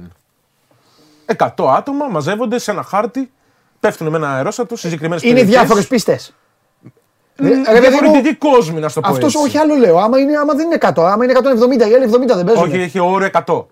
Και οι άλλοι δεν πηγαίνουν σε άλλο χάρτη. Όχι, ταυτόχρονα. Αυτό σου λέω. Έχει χάρτη. Σερβερς, κατάλαβες. Ναι, μπράβο. Δεν θα μείνω χωρίς να παίξω. Όχι, όχι. Βρίσκεις κατευθείαν παιχνίδι. Ωραία, ναι. Και αυτό το. Η Epic Games γενικότερα με το Fortnite κάνει πάρα πολλές συνεργασίες με πολλά pop κουλτούρας franchises, με αθλητικά. Και τώρα το πρώτο ελληνικό. Ο Γιάννης Αντετοκούνμπο θα έρθει στο Fortnite σαν skin. Δεν μας έχουν δείξει ακόμα. Βγήκε η επίσημη ανακοίνωση. Εδώ μπορούμε να δούμε μόνο το logo και την ανακοίνωση την οποία έκανε η Epic Games. Θα μπορείς να διαλέγεις τον Γιάννη Αντετοκούνμπο, τον Greek Freak, με άλλα skins, με το Spider-Man απέναντι ή με τον Batman απέναντι. Να έχεις τη μορφή του. Με ποιον? Με πολλούς. Με πάρα πολλούς χαρακτήρες από το χώρο της διασκέδασης της ψυχαγωγίας. Γενικότερα δεν κλείνει μόνο αθλητές. Πέρσι έκλεισε το LeBron James παραδείγματος χάρη και μπορούσες να αγωνιστείς με τον LeBron James. Αυτό δεν μπορούσε να βρει καλά. Ναι. Ναι, τώρα με τον Γιάννη. Θα γίνουν πάρα πολλές συνεργασίες στο μέλλον. Πολλοί χαρακτήρες από καρτούν, από anime, από games, από παντού. Τώρα πηγαίνουν και λίγο πιο αθλητικά. Ο Γιάννης θα είναι ο φετινός. Πού να αντέξει ο Southgate. Ναι. Εδώ δεν αντέχω εγώ. Ναι. Ναι. Πολύ ωραίο αυτό. Εμένα μου άρεσε με τον Γιάννη. Που θα μπορείς να τον παίξεις ένα βίντεο παιχνίδι εκτός από το NBA. Δηλαδή ο άλλος θα κυνηγάει και θα λέει πάψτε το σαν να το κούμπο. Ακριβώς. Ή θα παίρνεις εσύ τον Γιάννη, θα έχεις το όπλο. Ένας τον παίρνει όμως. Το Γιάννη. Προλάβει. Όχι. Δηλαδή στους 100 μπορεί να υπάρχουν 85 Αντετοκούνμπο. 10 ευράκι, αγοράζουμε τον Γιάννη και μπορώ να τον έχω για πάντα. Και στον έχεις κι εσύ. Και στον έχεις κι εσύ. Και ο ένας Αντετοκούνμπο, ο Γιάννης, δηλαδή θα βάρει τον Γιάννη. Άμα συναντηθείτε, κατάλαβες. Πώς θα συναντηθούν, αφού ένας πρέπει να μείνει. Θα μείνει ένας, αλλά μπορεί από τους 100 να τον έχει φάει ο Spider-Man. Ή να τον έχει φάει ή να μην έχει πάρει καν το σκηνό άλλος. Λοιπόν, άκου. Ναι. Αυτό το κατάλαβα όλο. Ναι. Με το League of Legends είμαι πολύ πίσω. Πρέπει να το δεις για να το καταλάβεις. Είμαι πολύ πίσω. Έχεις εδώ και μόλις λες, λέω. Ναι. Να δεις και την ατμόσφαιρα σε όλα αυτά. Θα είναι τέλεια. Ναι. Ναι. Τι ατμόσφαιρα. Την ατμόσφαιρα από το κοινό κάτω, τους αγώνες. Τι εννοείς? Η τελική του πρωταθλήματος της Ελλάδας. Όχι, είναι το κοινό, δεν είναι ατμόσφαιρα, αυτό εννοώ. Ναι. Δεν είναι ήσυχα να παίζουν τα παιδιά και οι άλλοι να βλέπουν. Όχι. Είναι σαν γήπεδο. Τι εννοείς ρε Τόνι, τι είναι σαν γήπεδο? Θα πάρει κάποιος 3 kills ή θα πάει. Τα kills τι είναι? Δεν θα μου τα λες εμένα έτσι. Έχουμε μπει, λίγο βλέπω. Δεν θα μου τα λες εμένα έτσι. Ωραία, ωραία. Πάει κάποιος 3 kills, πάει 3 rebound. Αυτός το τραπέζι είναι ο χάρτης. Ωραία. 5 εναντίον 5. Επιτέλους. Βάση εναντίον βάση. 5-5 θα πλακωθούμε με τους άλλους, πλαγωνόμαστε. Και όποιος καταστρέψει τη βάση του άλλου κερδίζει το παιχνίδι. Τέλος. Ο τελικός είναι best of 5 παραδείγματος χάρη. Είναι όποιος πάρει τις 3 νίκες. Το πέρασα κι αυτό. Τέλεια. Άμα κάνεις το 1-0, π.χ. η Ανόρθωση ή η Team Fantasma ή η WL Gaming, ο Παναθηναϊκός ή ο Άρης. Από κάτω γίνεται χαμός, γιατί έχουν έρθει οι υποστηρικτές τους. Και χαίρονται που φτάνουν λίγο πιο κοντά στον τίτλο. Και πανηγυρίζουν στο 1-0. Εννοείται πως πανηγυρίζουν στο 1-0.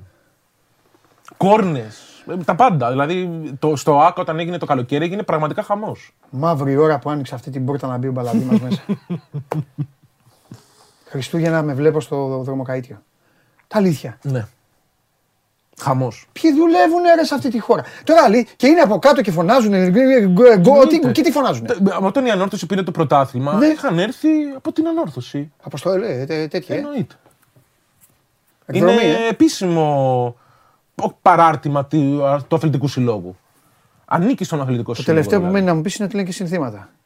Άμα πεις και αυτό, έχεις μείνει μόνος εδώ μέσα. Θα σου πω, άμα είναι Ανόρθωση, Παναθηναϊκός και Άρης, παραδείγματος χάρη, ή κάποια ομάδα η οποία έχει χαράξει μια ιστορία στο League of Legends στην Ελλάδα, προφανώς και θα έχεις συνθήματα. Όχι όπως το έχεις στο μυαλό σου. Αυτό έλεγα. Ναι. Είμαστε και λίγο πιο μικρής ηλικίας στο League of Legends. Εννοώ ότι ασχολούνται μικρά παιδάκια. Go, go! Όχι ακριβώς. Kill him, go! Όχι ακριβώς. Παραλλάζεις λίγο τα υβριστικά συνθήματα. Καλά, ναι. Αυτό. Σε λέω να πεις ότι θα έρθουν και τα ματ. Πρέπει να πάμε σε ένα. Εννοείται. Το θέμα είναι πως θα με κοιτάζουν. Είσαι καλεσμένος όποτε θέλεις. Ναι, Τόνι, με ευχαριστώ πολύ. Θα έρθω σίγουρα να ξέρεις όμως, γιατί θέλω να δω ρε φίλε. Εννοείται. Θέλω να δω. Όλοι έχουν δικαίωμα στο τέτοιο, γιατί. Εννοείται, γιατί να με δεις. Εννοείται. Και θα σ' αρέσει και πάρα πολύ, είμαι σίγουρος. Καλά, εννοείται, γιατί να μην μ' αρέσει.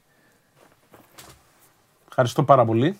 Τόνι, να ξέρεις ότι αν ερχόσουν 2 φορές τη βδομάδα, ναι. 2. Εμένα θα με μάζευαν.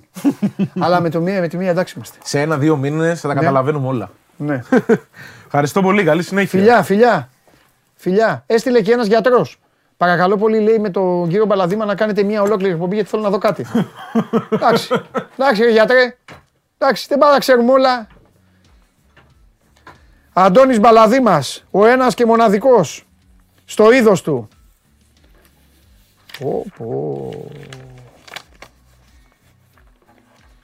Ο άλλος ο Γιάννης μου λέει, Παντελή, όταν κλείσεις, μπες LOL. LOL προφανώς είναι αυτό, League of Legends. Να μπούμε πεντάδα. Κύριε Μπαλαδήμα, δέχτηκα ήδη πρόταση να γίνω μέλος ομάδας. Σας φτιάξω εγώ όλους. Αμέ, μου στείλε κάποιος. Θα με βάλει και θα είμαι έτσι εγώ, ακίνητος. Α, δεν σε ερώτησα. Με τι είναι, με joystick είναι, με μοχλό είναι. Τι είναι κουμπιά, έλα πάτα. Πληκτρολόγιο ποντίκι, όντως τώρα.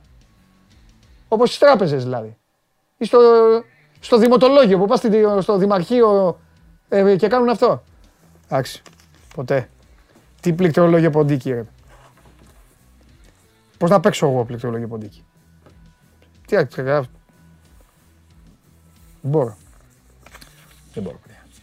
Λοιπόν, το Μουντιάλ είναι σε εξέλιξη, ο καιρός κρυώνει. Έχει βάλει τα κρύα του, τι να κάνουμε. Πρέπει να καλοσκεφτούμε τις προτάσεις και η ΔΕΗ είναι εδώ με μια εφαρμογή της hitpumps.gr με όλες τις εξειδικευμένες προτάσεις τις οποίες μπορούμε να ανακαλύψουμε για το δικό μας σπίτι. Και εδώ είμαστε και συνεχίζουμε. Show must go live. Η μοναδική καθημερινή εκπομπή που τα λέει όλα, δεν χαμπαριάζει και δεν κολώνει να τσαλακώνεται όπως βλέπετε. Με πρώτα απ' όλους τον ίδιο τον παρουσιαστή της. Τι να κάνουμε. Θέλετε League of Legends. League of Legends θα σας δώσω τα τελευταία νέα. Ό,τι θέλετε. Δεν σημαίνει ότι πρέπει να λέμε μόνο πράγματα που γνωρίζω εγώ. Γιατί. Εσείς πρέπει να ξέρετε και πράγματα τα οποία εγώ μπορεί να τα μάθω ποτέ. Έτσι είναι. Γι' αυτό έρχεται και ο Μπαλαδί μας να τα λέει, να προοδεύει τη δική σας γνώση. Και αφήστε εμένα να κάνω το όρκ. Δεν πειράζει. Τι το κάνω είμαι δηλαδή. Πάμε. Κατέβασε το νέο app του Sport24 και διάλεξε τι θα δεις. Με το MySport24 φτιάξε τη δική σου homepage επιλέγοντας ομάδες, αθλητές και διοργανώσεις. Ειδοποιήσεις για ό,τι συμβαίνει για την ομάδα σου. Match Center, Video Highlight, Live εκπομπές και στατιστικά για όλους τους αγώνες. Μόνο αθλητικά και στο κινητό σου με το νέο Sport24 app. Κατέβασέ το! Λοιπόν, Μάνο Χωριανόπουλο δεν έχουμε. Επίσης, για καθίστε ρε εσείς. Ρε Ντενής, δεν έχουμε το Χωριανόπουλο. Δεμέτης και αυτή που είναι. Πού είναι οι άλλοι. Πού είναι η συμμορία του. Γιατί δεν έρχεται κάποιος να μας ενημερώνει όπως κάνουμε. Λοιπόν, αύριο, τώρα εντάξει μην προκαλέσουμε ταραχή. Έχουμε ενημέρωση, υπάρχουν τόσα θέματα, γίνεται χαμός. Χθες λέει έπεφτε ξύλος όλη την Ελλάδα, κάτι γινότανε πάλι. Όχι κάτι γινόταν, μην λέμε τα ίδια. Μάχες, αστυνομία με διαδηλωτές, ξέρω ήταν διαδηλώσεις. Μην έχουμε αυτά τα θέματα, επικαιρότητα. Τουρκία λέει υπερπτήσεις παράνομες. Στη τηλεόραση τα ίδια παίζουν. Έχουν μείνει πίσω. Θα πεθάνουμε, θα ξαναζήσουμε και θα λένε τις υπερπτήσεις της Τουρκίας. Πάμε να φύγουμε, πάμε στην Κύπρο.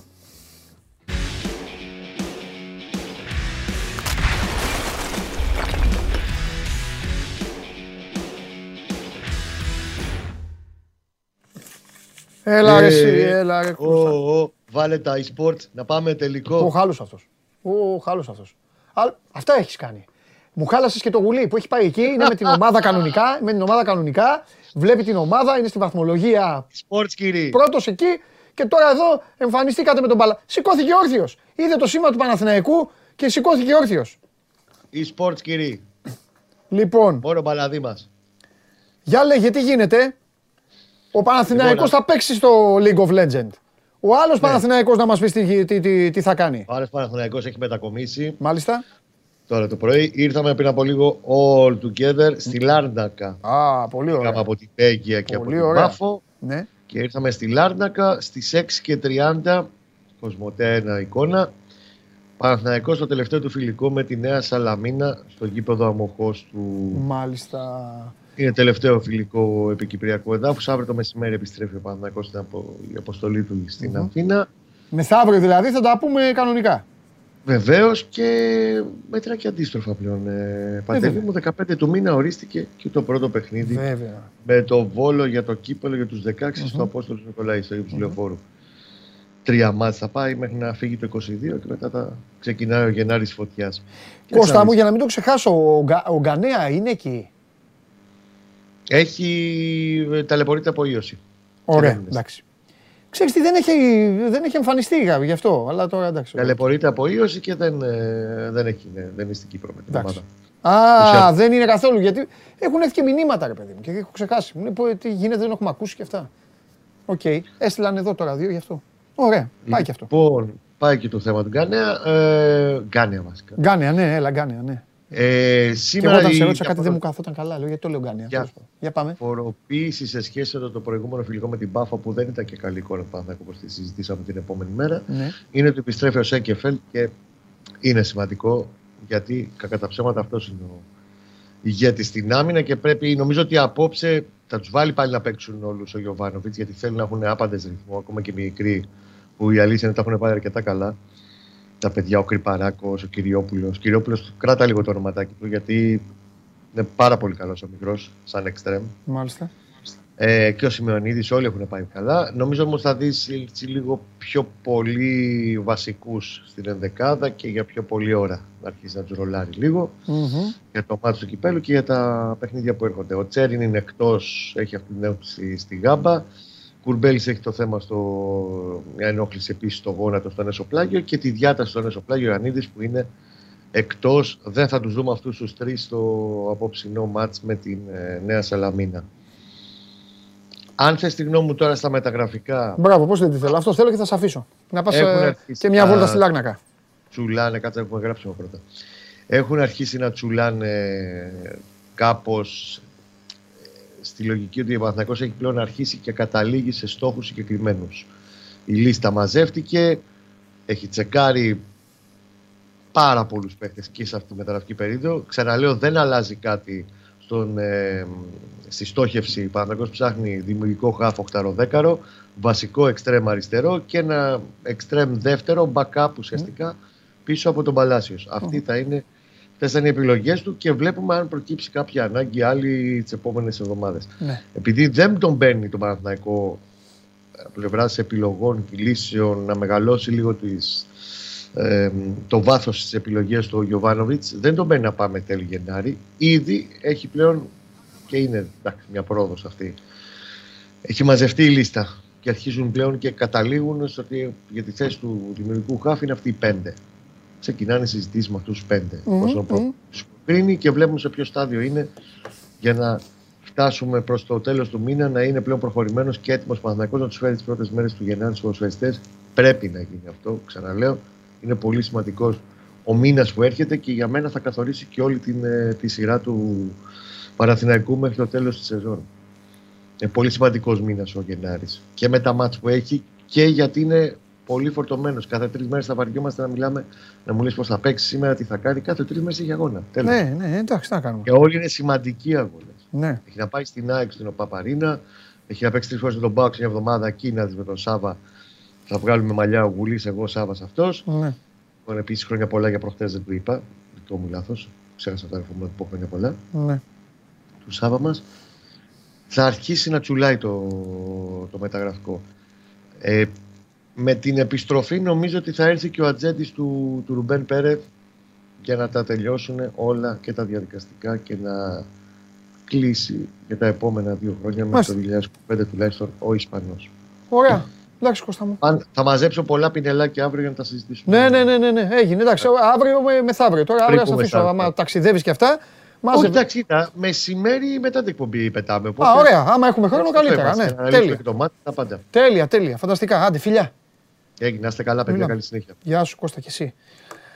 Αύριο. Βέβαια, αύριο. Πέμπτη, αύριο. Πέμπτη. Ξέρετε, κάθε Πέμπτη. Χαμός. Καλύτερη εκπομπή. Λοιπόν, επαναλαμβάνω, τώρα που είπα καλύτερη εκπομπή, επαναλαμβάνω, όσοι θέλετε να ρωτήσετε για τον Ολυμπιακό, μπείτε στο Instagram του Sport24, πηγαίνετε στα stories, εκεί που λέει ερώτηση ή σχόλιο για τον Παντελή, γράφτε τι θέλετε, σε λίγο ό,τι αξίζει θα το συζητήσουμε εδώ με τον Χριστοφιδέλη. Πριν όμως πάμε στον Δημήτρη. Τι άλλο, Mundial Facts, powered by Stichiman.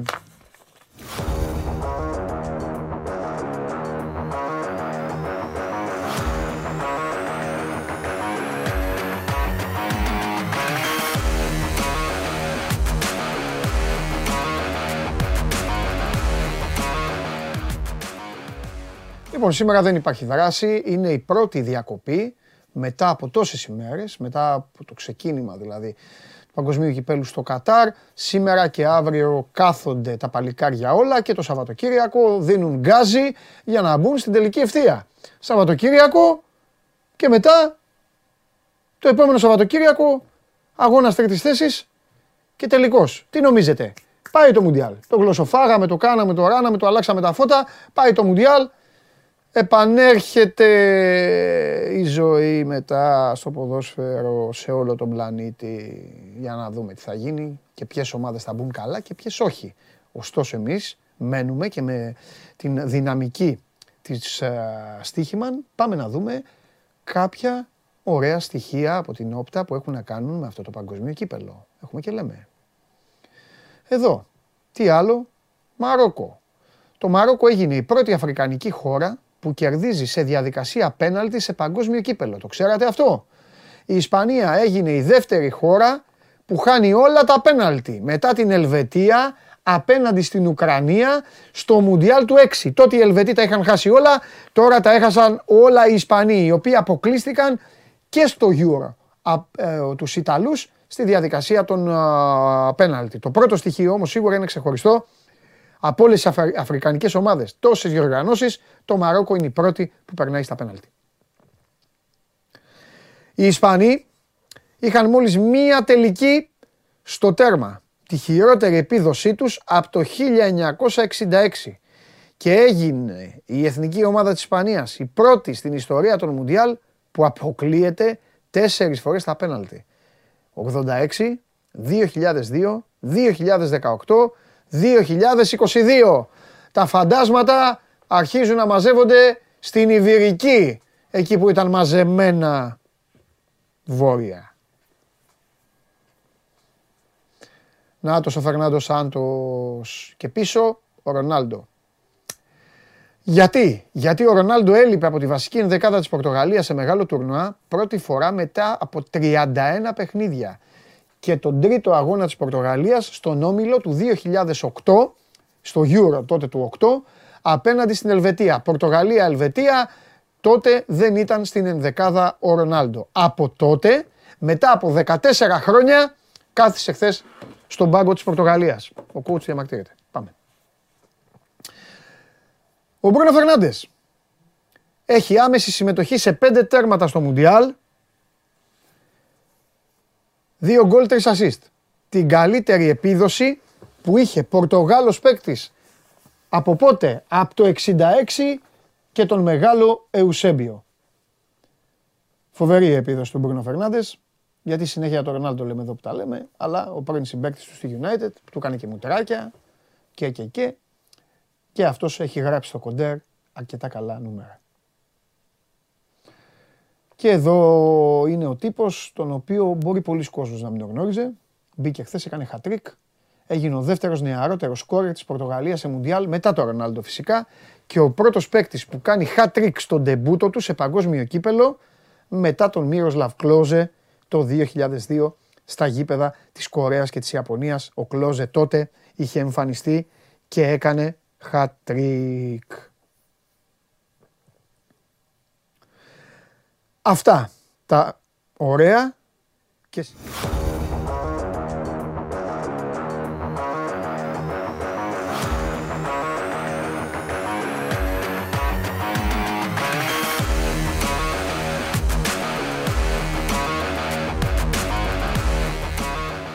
Λοιπόν, αυτά τα ωραία και τα σημαντικά το facts του Μουντιάλ powered by Stichiman και τώρα συνεχίζουμε, μπαίνουμε στην τελική ευθεία και για όση ώρα χρειαστεί θα συζητήσουμε τις εξελίξεις, οι οποίες δεν είναι και λίγες, που έχουν να κάνουν με τον Ολυμπιακό.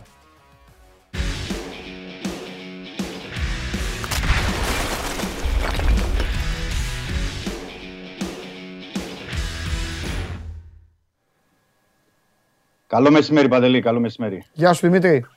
Τι γίνεται? Καλά, καλά. Συγγνώμη να ζητήσω, γιατί έχω ένα βήχα από το πρωί, αν κατά τη διάρκεια της συζήτησής μας... Άξι, βήξε, σιγά. Άνθρωπος είσαι. Τι να κάνουμε. Μας έπιασε το πρωί τώρα, δεν ξέρω τι... Εντάξει. πώς θα εξελιχθεί, αλλά οκ. Okay. Μια χαρά είσαι, Δημήτρη μου, και κάποιος άλλος κύριος έχει βήχα και έχει εξαφανιστεί. Άσε τώρα. Α, ναι. Βέβαια, έχουμε συνέχεια. Συνέχεια. Βέβαια. Πώς το επιτρέπει. 368 μέρες το χρόνο ο κύριος Χωριανόπουλος έχει. Παφούν φιλάστενος. Τι, πώς το επιτρέπει. Α, όχι, και το Μάνο έλεγες. Όχι, εντάξει. Ο Μάνος είναι εδώ, δύναμη. Βέβαια. Τι δύναμη. Δύναμη, λέω. Αλλά άμα ήταν έτσι δύναμη. Λοιπόν, τι θες να πούμε πριν. Γιατί έχω πει και στον κόσμο. Πες εσύ όμως, άμα υπάρχει κάτι. Ναι, μήπως βοηθήσω και τους φίλους μας και ρωτήσουν κάτι περισσότερο. Να κάνω ένα πρόλογο. Να κάνεις οπωσδήποτε. Αφού δίνεις την πάσα, να πω ότι ο Ολυμπιακός ολοκλήρωσε. Γιατί τώρα είναι 1,5 ώρα Ελλάδος. Ναι, ολοκλήρωσε σήμερα τώρα την προετοιμασία του στην Ισπανία. Α, μάλιστα. Το βράδυ επιστρέφει η ομάδα από τη Μαρμπέγια και από αύριο στη βάση της, στο Ρέντι δηλαδή, και να προετοιμαστεί εν ώψη του φιλικού αγώνα με την Nottingham Forest στο Καραϊσκάκης. Το ένα είναι αυτό. Το δεύτερο είναι ότι ο Ολυμπιακός έχει έτσι αυξήσει, έχει βάλει λίγο, ανεβάσει την ένταση στις μηχανές για τα μεταγραφικά του. Δηλαδή αυτό που ξέρουμε και είναι προτεραιότητα είναι να έρθει ο Ροντινέι το Σάββατο, τώρα Κυριακή, να περάσει και το παιδί ιατρικές εξετάσεις Δευτέρα, να ανακοινωθεί, να τελειώσει η υπόθεση του δεξιού μπακ. Ο Ολυμπιακός παράλληλα κινείται, όπως έχουμε πει, για στόπερ, για εξτρέμ. Εξτρέμ με προτεραιότητα αυτή τη στιγμή, λέω προτεραιότητα και δεν λέω με σιγουριά, γιατί πολλές φορές, Παντελείς, όλες τις μεταγραφές, όταν δεν έχεις υπογραφές, δεν μπορεί να είσαι σίγουρος, αλλά η προτεραιότητα αυτή τη στιγμή είναι να πάρει τον Μαντσίνι και από εκεί και πέρα να δούμε αν θα μπορέσει να πάρει κάτι άλλο.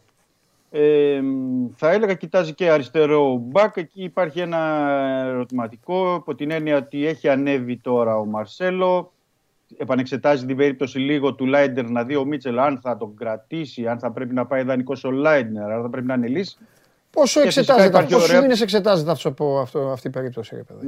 Ναι. Σε αυτό έχεις δίκιο. Δεν μπορώ να πω κάτι, αλλά έτσι, εγώ μεταφέρω το ρεπορτάζ και έτσι όπως έχουν τα πράγματα. Γιατί... Ναι, εννοείται. Ναι. Το καταλαβαίνω, αυτό που λες. Και βέβαια η περίπτωση είναι, αφού υπάρχει ο Ρέαπτσουκ, έτσι όπως είναι η βασική επιλογή, αν τυχόν, γιατί ακούγονται διάφορα στο εξωτερικό περί πρότασης για Ρέαπτσουκ, αν φτάσει, γιατί είμαστε ακόμα 7 Δεκεμβρίου. Πρόταση για το Ρέαπτσουκ. Ναι. Έλα. Ακούγεται, εντάξει, δραστηριοποιείται και ο μάνατζερ του. Α. Έχει από 2 ευρωπαϊκές χώρες, από ό,τι λένε τώρα, κύκλοι μάνατζερ. Δεν μπορώ να σου πω τώρα αν, γιατί δεν υπάρχει επίσημη πρόταση στον Ολυμπιακό. Αν και εφόσον φτάσει και αν και εφόσον ικανοποιεί, δεν ξέρω αν θα τεθεί για περίπτωση για να μπορέσει ο Ολυμπιακός να πάρει κάποιον άλλον αριστερό μπακ. Αυτό είναι λίγο πρόημο για του αριστερού μπακ. Δηλαδή αυτό που ξέρουμε και προχωράνε είναι του Ροντινέι και σε δεύτερο πλάνο του Μαντσίνι για εξτρέμ και φυσικά τρίτο πλάνο του στόπερ που δεν είναι σε τρίτη μοίρα. Απλά είναι... Α, μπράβο, καλά το λες, γιατί ναι, άμα το πηγαίναμε ιεραρχικά, αυτό είναι πάνω απ' όλα. Σωστό. Συμφωνώ και εγώ. Ιεραρχικά είναι το πρώτο, γιατί υπάρχει ζήτημα... όχι τόσο αριθμητικό όσο γενικά για την ομάδα. Γιατί όταν έχεις τραυματία τον Μπαπ, θα γυρίσει μέσα Ιανουαρίου προς το τέλος. Όταν προέρχεται από θλάση ο Παπασταθόπουλος. Όταν ο Ντόι έβγαλε το προβληματάκι αυτό στο γόνατο, αλλά ευτυχώς το παιδί είναι μια χαρά. Προπονείται τώρα και το Ρέτσο μόνο. Οπότε εκεί χρειάζεται μια λύση βασική. Δεν είναι ότι. Ναι. Έχει μια ανάγκη για παίκτη που να κάνει τη διαφορά. Οπότε σε στόπερ, καλά το λες, ιεραρχικά θα μπορούσε να ήταν. Και το πρώτο. Το ψάχνει πολύ, πρέπει να πω, ο Ολυμπιακός του στόπερ και το ψάχνει και μεθοδικά. Για, ξέρεις, δεν θέλει να κάνει κάποια βιαστική κίνηση τώρα και εξετάζει διάφορες περιπτώσεις. Παρεπτόντως να πω και υπάρχει ένα δημοσίευμα σήμερα στο Βέλγιο. Μάλιστα. Που έχει ένα ενδιαφέρον της Λεσόρ. Λέει ότι ο Ολυμπιακός, η Μπρίζ, η Σπέτσια από την Ιταλία, κοιτούν τον Νικολάς Ράσκιν, είναι 21 ετών, διεθνής Βέλγος με την Ελπίδων. Είναι κεντρικός χαφ, έχει ένα ενδιαφέρον η περίπτωσή του, γιατί παίζει και ανασταλτικός μέσος και κεντρικός χαφ και το συμβόλαιο του λύγει το καλοκαίρι. Μιλάμε για ένα πολύ καλό παίκτη. Να θυμίσω ότι ο Ολυμπιακός έπαιξε και φιλικό με τη Σταντάρ Λιέγης πριν από λίγες μέρες, η οποία αξία του αυτή τη στιγμή είναι στα 7 εκατομμύρια. Είναι 21 ετών και είναι μια επένδυση και τον κυνηγούν πολλές ευρωπαϊκές ομάδες. Τώρα για να μπλέκουν τον Ολυμπιακό Ιβέτη. Είναι σε μια θέση που ο Ολυμπιακός έχει βέβαια άφθονους. Ναι. Σωστό. Και ακριβώς όπως τα είπες, τα ίδια ακριβώς άκουγα από το στόμα σου και για το Lightner. Ακριβώς ναι. Όπως τα είπες. Μόνο ναι. Που αντί για Ελβετία έλεγες Ισραήλ. Ναι, το Βέλγος είναι ο τέτοιος. Αντί για Βέλγιο, ναι. Αντί για Βέλγιο έλεγες Ισραήλ. Ναι, σωστό. Είναι μια περίπτωση για την επόμενη μέρα. Που θα έλεγα και πολύ καλός. Γιατί ήδη ο Ράσκιν παίζει, δηλαδή είναι βασικός. Σταντάρ Λιέγης έχει έπαιξε όλο τον 14 παιχνίδια, δηλαδή στο πρώτο μισό της περίοδου με γκολ, assist. Και είναι ένα ενδιαφέρον που θα πρέπει να το ψάξουμε λίγο αυτό τώρα. Το δημοσιεύουμε κατά πόσο. Ναι. Αλλά είναι μια πολύ ενδιαφέρουσα περίπτωση και πρέπει να θυμίσω, Παντελή, και λέω για την επόμενη μέρα, γιατί δεν πρέπει να ξεχνάμε ότι ο Σαμασέκου είναι δανεικός από τη Hoffenheim. Καλά το λες. Σαμασέκου δανεικός. Ναι. Ο Κούντε λογικά, η λογική λέει ότι κάποια στιγμή θα φύγει από τον Ολυμπιακό. Ναι. Αν έρθει μια πρόταση. Ναι, τώρα δεν. Έτσι γιουβέτσι είναι το παιδί. Αυτό είναι αμαρτία για τον ίδιο. Σωστό. Ο Μπουχαλάκης δεν ξέρω. Μήπως θελήσει και αυτός το καλοκαίρι έλεγες ότι περιμένει πρόταση και ο Ολυμπιακός δεν θα του κλείσει την πόρτα. Ναι, επιμένω. Ναι. Μπορεί λοιπόν να παιχτεί το ίδιο και αυτή τη φορά να την περάσει και την πόρτα. Σωστό. Και πρέπει να είναι και ο Ολυμπιακός προετοιμασμένος, γιατί πρέπει να πούμε και αυτό να συμπληρώσω σε αυτό που πολύ σωστά είπες. Ναι. Λύγει το συμβόλαιο του Εμβιλά το καλοκαίρι. Μπράβο, θα το έλεγα μετά. Και υπάρχει πάντα ένας Χουάνκ. Που δεν ξέρεις αν έρθει πρόταση και αν πουληθεί και τι θα γίνει. Δημήτρη, οι αριθμοί του στο Μουντιάλ. Το καλοκαίρι εννοώ. Εμένα ο Χουάνκ δεν μου κάνει εντύπωση. Εγώ εδώ έλεγα και, και πολλοί δεν το καταλαβαίναν κιόλας, αλλά δεν κάθομαι. Ο Χουάνκ είναι ο καλύτερος παίκτης στο ελληνικό πρωτάθλημα. Δηλαδή και αποδείχθηκε και γιατί. Και στο Μουντιάλ. Πώς να σου το πω. Αν το Χουάνκ. Μάλλον όχι, θα το πω αλλιώς. Δεν υπάρχει περίπτωση να μην έχουν το Χουάνκ σημειωμένο ομάδες, καλές ομάδες στο εξωτερικό. Δεν υπάρχει περίπτωση. Δεν υπάρχει, όχι. Δεν ξέρω αν θα κάνουν κίνηση και τι είδους κίνηση θα κάνουν. Αλλά δεν υπάρχει περίπτωση να μην είναι το όνομά τους σημειωμένο. Οπότε. Όχι, αλήθεια είναι αυτό. Κράτα το κι αυτό. Ήδη πριν από το Μουντιάλ είχαμε πει για 4 γερμανικές ομάδες. Ναι. Που τον παρακολουθούν στενά εδώ και 3-4 μήνες. Είχαμε πει επίσης, αν ρίξει κανείς μια ματιά, δεν είναι και τόσο δύσκολο πια. Δηλαδή, όλοι μπορούν να το κάνουν. Μια ματιά στα διεθνή μέσα ενημέρωσης σε όλο τον κόσμο.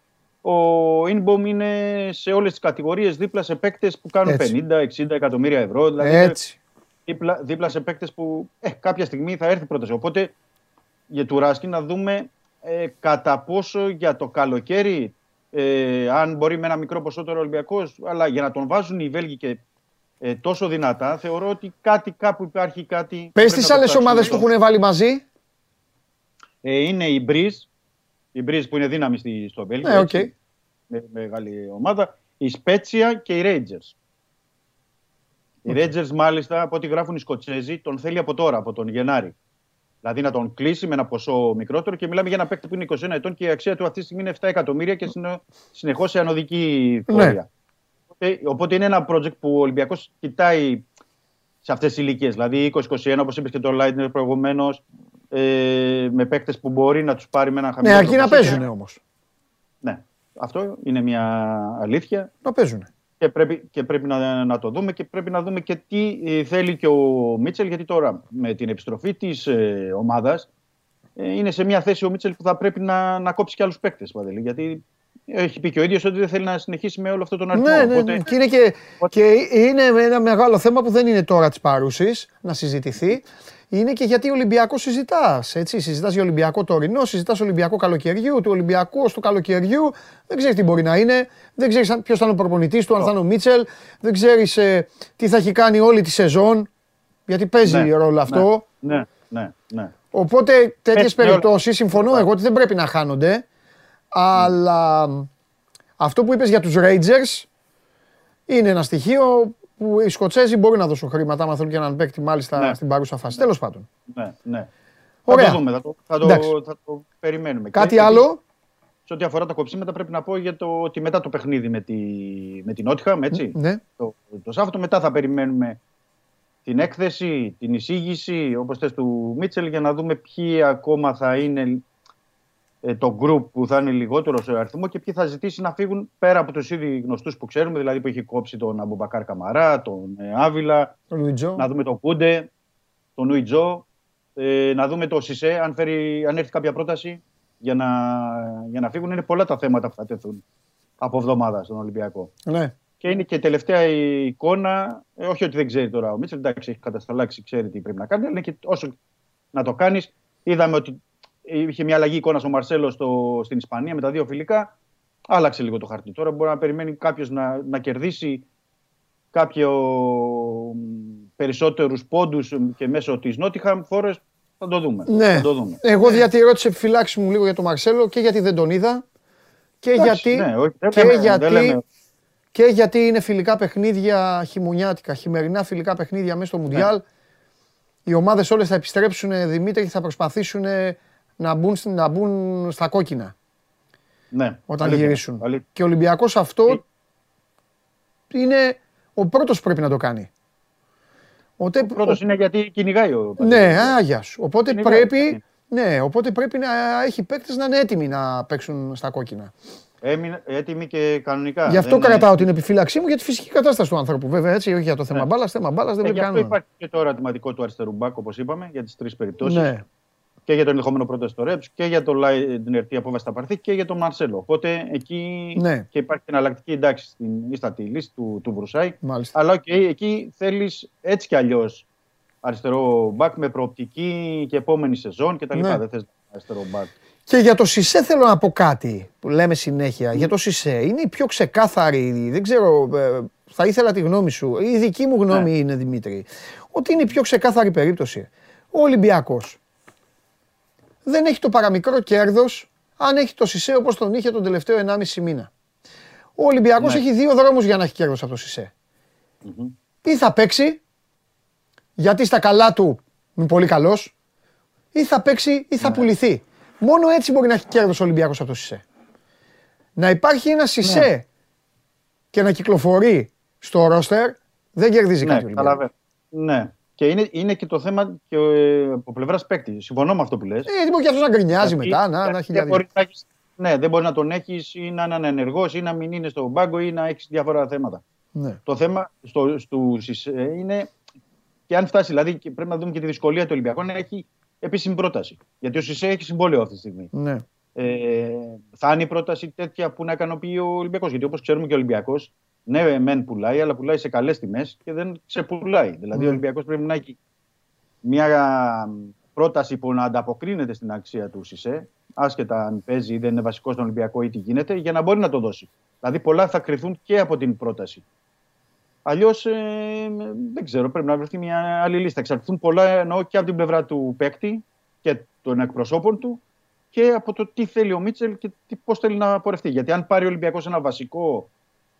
Κεντρικό αμυντικό, δεν μπορεί να έχεις τον Σισε απλά να κάθεται, ναι, να είναι στον πάγκο, δηλαδή να βάζεις τον Ντόι, να βάζεις τον Παπασταθόπουλο, να έχεις εναλλακτικές στο Ρέτσο και να έχεις τον Σισε να κάθεται, δηλαδή και το υπόλοιπο. Δεν έχει νόημα. Μάλιστα. Χάνει και την αξία ο παίκτης, αν δεν παίζει. Ενώ τώρα που έχει προέρχεται από το Μουντιάλ, έχει και ένα όνομα και τον παρακολουθούν πολλοί παίκτες, είναι μια. Θεωρώ και ότι ο Σισε το θεωρεί μια ευκαιρία στην ηλικία που είναι για να κάνει μια μεταγραφή. Θα περιμένουμε εξελίξεις, θεωρώ και το. Σενεγαλέζο. Μάλιστα. Ωραία. Λοιπόν, δεν ξέρω αν έχουν ερωτήσει κάτι. Πώς δεν έχουμε εδώ. Περίμενε. Αφού τους έβαλα τώρα εδώ και πυροβόλησαν. Έχουμε συνεργασία φοβερή εγώ και ο Λάος εδώ. Άμα λέμε ο Λάος ακολουθεί. Τακ. Και εγώ είμαι υποχρεωμένος τη στιγμή που το έχουμε πει να φτιάξουμε το λαό. Λοιπόν... είναι ο Μαντσίνι εξτρέμ επίπεδου κανονικού Ολυμπιακού, λέει ο Μιχάλης. Και γιατί δεν παίρνει ο Μπάουλερ ευκαιρίες ενώ παίζει βασικός ο Μασούρας, τόσο καλύτερος ο Μασούρας του Μπάουλερ. Πρέπει να πω για τον Μπάουλερ, υπάρχει και ένα βιντεάκι που έχει ανεβάσει σήμερα ο Ολυμπιακός στα social media, μπορούν να το δουν και οι φίλοι μας, στην προπόνηση δηλαδή κατά τη διάρκεια, εκεί περνάει 3-4 και πετυχαίνει και γκολ. Δηλαδή σαν τεχνική κατάσταση. Καλά, εντάξει, αυτό είναι άλλο. Αυτό τώρα το κάνουν οι ομάδες. Άλλο το μάτς όμως τώρα. Το μάτς. Ναι, σωστό. Απλά θέλω να πω ότι δεν τον έχουμε δει πολύ και τον Μπόουλερ. Δηλαδή, αν αναλογιστείς ότι ο Μπόουλερ έχει παίξει όλο το πρώτο μισό της περίοδου 94 λεπτά στο πρωτάθλημα, συνολικά, δηλαδή είναι ουσιαστικά δεν τον έχεις δει. Δηλαδή, είναι σαν να έχει παίξει ένα παιχνίδι. 94 λεπτά. Το παιδί είναι ένας υδραυλικός. Τη γνώμη μου θα σου πω. Είναι ένας υδραυλικός, ο οποίος δεν έχει καλή τελική πάσα όμως εμένα. Αυτό με χαλάει, δεν έχει καλή τελική πάσα. Και με χάλασε σε ένα παιχνίδι στο Καραϊσκάκης, εγώ εκεί, ο οποίος καταπάτησε τον κανόνα του ποδοσφαίρου, βγήκε από το πλάι ωραία, έκανε τα κόλπα του, πήρε τη γραμμή του out και αντί να τη γυρίσει το πέναλτι που είναι νόμος, πήγε να σουτάρει, να κάνει τον... Ναι, τον κανένα, γιατί κανείς, γιατί και ο Πελέ τη γύρναγε και ο Μαραντόνα την γύρναγε την μπάλα. Ναι, γιατί είμαστε μαζί, το βλέπαμε, αλλά δεν θα διαφωνήσω αυτό. Απλά πρέπει να δεις και τι έχει στο υπάρχον ρόστερ, δηλαδή. Ναι, ρε παιδί, γι' αυτό σε ρωτάει και ο άνθρωπος. Ναι, καλά κάνει. Λέω, αν εξαιρέσεις τον Γκάρι Ροντρίγκες που μπορεί να το κάνει, στο ένας εναντίον ενός δεν έχει άλλον παίκτη Ολυμπιακός στα να το κάνει. Δηλαδή, στο βαθμό αυτό δεν μπορεί να το κάνει ο Μασούρας. Στο ένας εναντίον ενός μπορεί να στριπλάρει, να βγει από τα πλάγια. Επίσης θα πρέπει να πάει να ανάγκη τα δεκάρια, δηλαδή ο Μπιέλ ή ο Φορτούνης να πάνε στα πλάγια. Που δεν είναι καθαρό είμαι εξτρέμ, αυτό εννοώ. Ναι. Πρέπει να δεις και τι έχει το υλικό. Τώρα για το Μαντσίνι, γιατί να μην το αφήσουμε αναπάντητο. Είναι αλήθεια αυτό. Γιατί και το καλοκαίρι που λέγαμε για τον Αμπουμπακάρ Καμαρά, ωραία, σεντερφόρ, τον ήθελε τότε ο Μαρτίνς, είχε βάλει 10 γκολ στον Άρη, θα πιάσει, θα κάνει και είδαμε ότι δεν έχει ακουμπήσει στον Ολυμπιακό. Ξέρεις, πολλές φορές από ομάδα σε ομάδα είναι αν κατά πόσο μπορεί να σηκώσει και το βάρος της φανίλας. Ναι. Δεν μπορώ να σου πω, δηλαδή για να απαντήσω και στο φίλο μας, δεν μπορώ να πω αυτή τη στιγμή γουριά, αν ο Μαντσίνι θα κάνει τη διαφορά. Είναι ένας παίκτης που μπορεί όπως να την κάνει. Ωραία. Συμφωνείς με το football manager που παίζει αναγκαστικά Ολυμπιακός και ακόμη δεν ξέρουν ποιοι είναι οι παίκτες του για το 22-23? Είναι μια αλήθεια αυτό, δεν μπορώ να πω κάτι. Είναι θα πω εγώ όμως κάτι. Θα πω κάτι στο φίλο για να καταλάβει. Εδώ ισχύει ο νόμος του κοιμάμαι όπως τρώνω. Πήγε από νωρίς αυτό και μετά όλα τα άλλα έγινε αναγκαστικά football manager. Δεν μπορείς να μαλώσεις τον Ολυμπιακό. Κατάλαβες τι λέω? Τον Ολυμπιακό δεν μπορείς να τον μαλώσεις για το football manager που έπαιξε το Σεπτέμβρη και μετά. Αλλά μπορείς να του αλλάξεις τα φώτα για αυτό που έκανε τον Αύγουστο. Το καλοκαίρι, ναι. Γιατί εκεί χάθηκε. Εκεί χάθηκε. Απλά για να το προεκτείνω αυτό που λες και εσύ και έχεις δικαιό, είναι ότι ξέρεις, παρασύρθηκε, δηλαδή να μπουν καινούργιοι παίχτες. Ναι. Έρχεται από το αεροπλάνο να τον βάλουμε μέσα να παίξει, να βοηθήσει. Καλά, αυτό το φάγει ο Κορμπεράν όλο στο κεφάλι του. Ναι. Κυνήγαγε ο Ολυμπιακός κάθε φορά το αποτέλεσμα να περάσουμε τώρα τον προκριματικό, να περάσουμε τον δεύτερο προκριματικό, να περάσουμε να μπούμε στους ομίλους του Europa, να περάσουμε. Ξέρεις, τον κυνήγαγε το αποτέλεσμα, συν το πρωτάθλημα, είναι και οι τραυματισμοί και έγινε όλο αυτό που λένε, δηλαδή το football manager, ήταν αναγκαστικό όμως, δεν υπήρχε επιλογή, δεν μπορούσε να το κάνει, δηλαδή να φέρνει τον Ινμπομ Χουάν και να του πει κάτσε 2 εβδομάδες να προετοιμαστείς να σε βάλω μετά, αφού έκανε τη διαφορά, έπρεπε να μπει, ο Μπιέλ έπρεπε να μπει, δεν γινόταν, ο Μπακαμπού έπρεπε να μπει αμέσως, ο Χάμες έπρεπε να μπει κι αυτός. Ωραία. Λοιπόν, κάποιοι ρωτάνε τα ίδια συνέχεια για το Μαντσίνι, εξέλιξη και αυτά, κάποια απάντηση για τα στόπερ, δεν ρωτώ παιδιά, συγγνώμη, αλλά όταν έχουν απαντηθεί αυτά, τα αφήνω. Ο Γιώργος ρωτάει για τον Κούτρι. Τόσο ανήμπορος λέει ήταν, τόσο κακός ήταν, ποτέ δεν μπόρεσε να μείνει και μάλιστα σε ένα ρόστερ με το Ρέαπτσουκ που δεν παίζει, μάλλον που δεν βγαίνει ποτέ και το Μαρσέλο που δεν δίνει. Όχι, δεν ήταν τόσο κακός. Απλά ο Μαρτίνς δεν τον έβλεπε, για να πούμε, γιατί ήταν το μεγαλύτερο διάστημα επί Μαρτίνς και είχε δοθεί και δανεικός ο Κούτρις. Δεν ήταν στα πλάνα, κάτι δεν κόλλαγε καλά ούτε στον Κορμπεράν ούτε στον Μίτσελ στη συνέχεια. Πολύ περισσότερο στον Μαρτίνς πριν. Δεν νομίζω πως ήταν τόσο κακός. Δηλαδή θα μπορούσε να είχε πάρει τις ευκαιρίες ο Κούτρις. Τώρα από την πλευρά του και το παιδί στην Πόγκον, στην Πολωνία. Να μπορέσει εκεί να δώσει ό,τι στην καριέρα του. Ο Τάσος ρωτάει, πιστεύεις ότι μπορούν να χωρέσουν μαζί Φορτούνης και Χάμες? Φορτούνης και Χάμες, ναι, θα μπορούσαν να χωρέσουν. Τώρα βέβαια θα έβαζα εγώ στην ερώτηση του φίλου μας, μπορούν να χωρέσουν και ο Χάμες και ο Φορτούνης και ο Μπιέλ και ξέρω εγώ όλοι αυτοί οι παίκτες που είναι διαφορετικού επίπεδου. Είναι θέμα Μίτσελ, θέμα συστήματος όπως έχουμε αναλύσει και εδώ Παντελή και θέμα αντιπάλου. Δηλαδή αυτό το να παίξουν όλοι σε ένα ντέρμπι, λέω φερρυπίν, με τον Παναθηναϊκό, δεν ξέρω κατά πόσο μπορεί να λειτουργήσει με το pressing. Σε υπόλοιπα παιχνίδια πρωταθλήματος, Καραϊσκάκης που ο Ολυμπιακός πιέζει, παίζει στο μισό γήπεδο, τον αντίπαλο κτλ. Και βέβαια μπορούν να παίξουν και με διαφορετικούς ρόλους. Γιατί ο Φορτούνης έχει χρησιμοποιηθεί και δεκάρι ως αλλαγή του Χάμες και στα πλάγια. Και όσο τώρα έλειπε ο Ίνιμπομ, έχει παίξει και οκτάρι. Ο Μπιέλ κατά κόρον χρησιμοποιείται πια στα εξτρέμ. δεν χρησιμοποιείται στον άξονα. Είναι ένα ζήτημα πώς μπορεί να τους παντρέψει ο Μίτσελ. Παιχνίδια εκτιμώ ότι μπορεί να παίξουν ο Φορτούνης με το Χάμες μαζί. Ναι. Το πλάνο του Μίτσελ, αν έχεις ακούσει, είναι για να μείνει του χρόνου. Ναι, του Μίτσελ, ναι. Ωραία. Μίτσελ θέλει να μείνει. Λοιπόν, ο Τάσος σου λέει ότι με Λαραμπή και Μπακαμπού και αν μπορεί να χρησιμοποιηθεί τρίτος ο Μπιέλ στην ανάγκη, δεν χρειάζεται φορ να αποκτηθεί. Mm-hmm. Με την ανανέωση του Χάμες, τι γίνεται? Με το Χάμες είναι τυπικό, όπως λένε όλες οι εμπλεκόμενες πλευρές. Υπάρχει προφορική συμφωνία έτσι κι αλλιώς.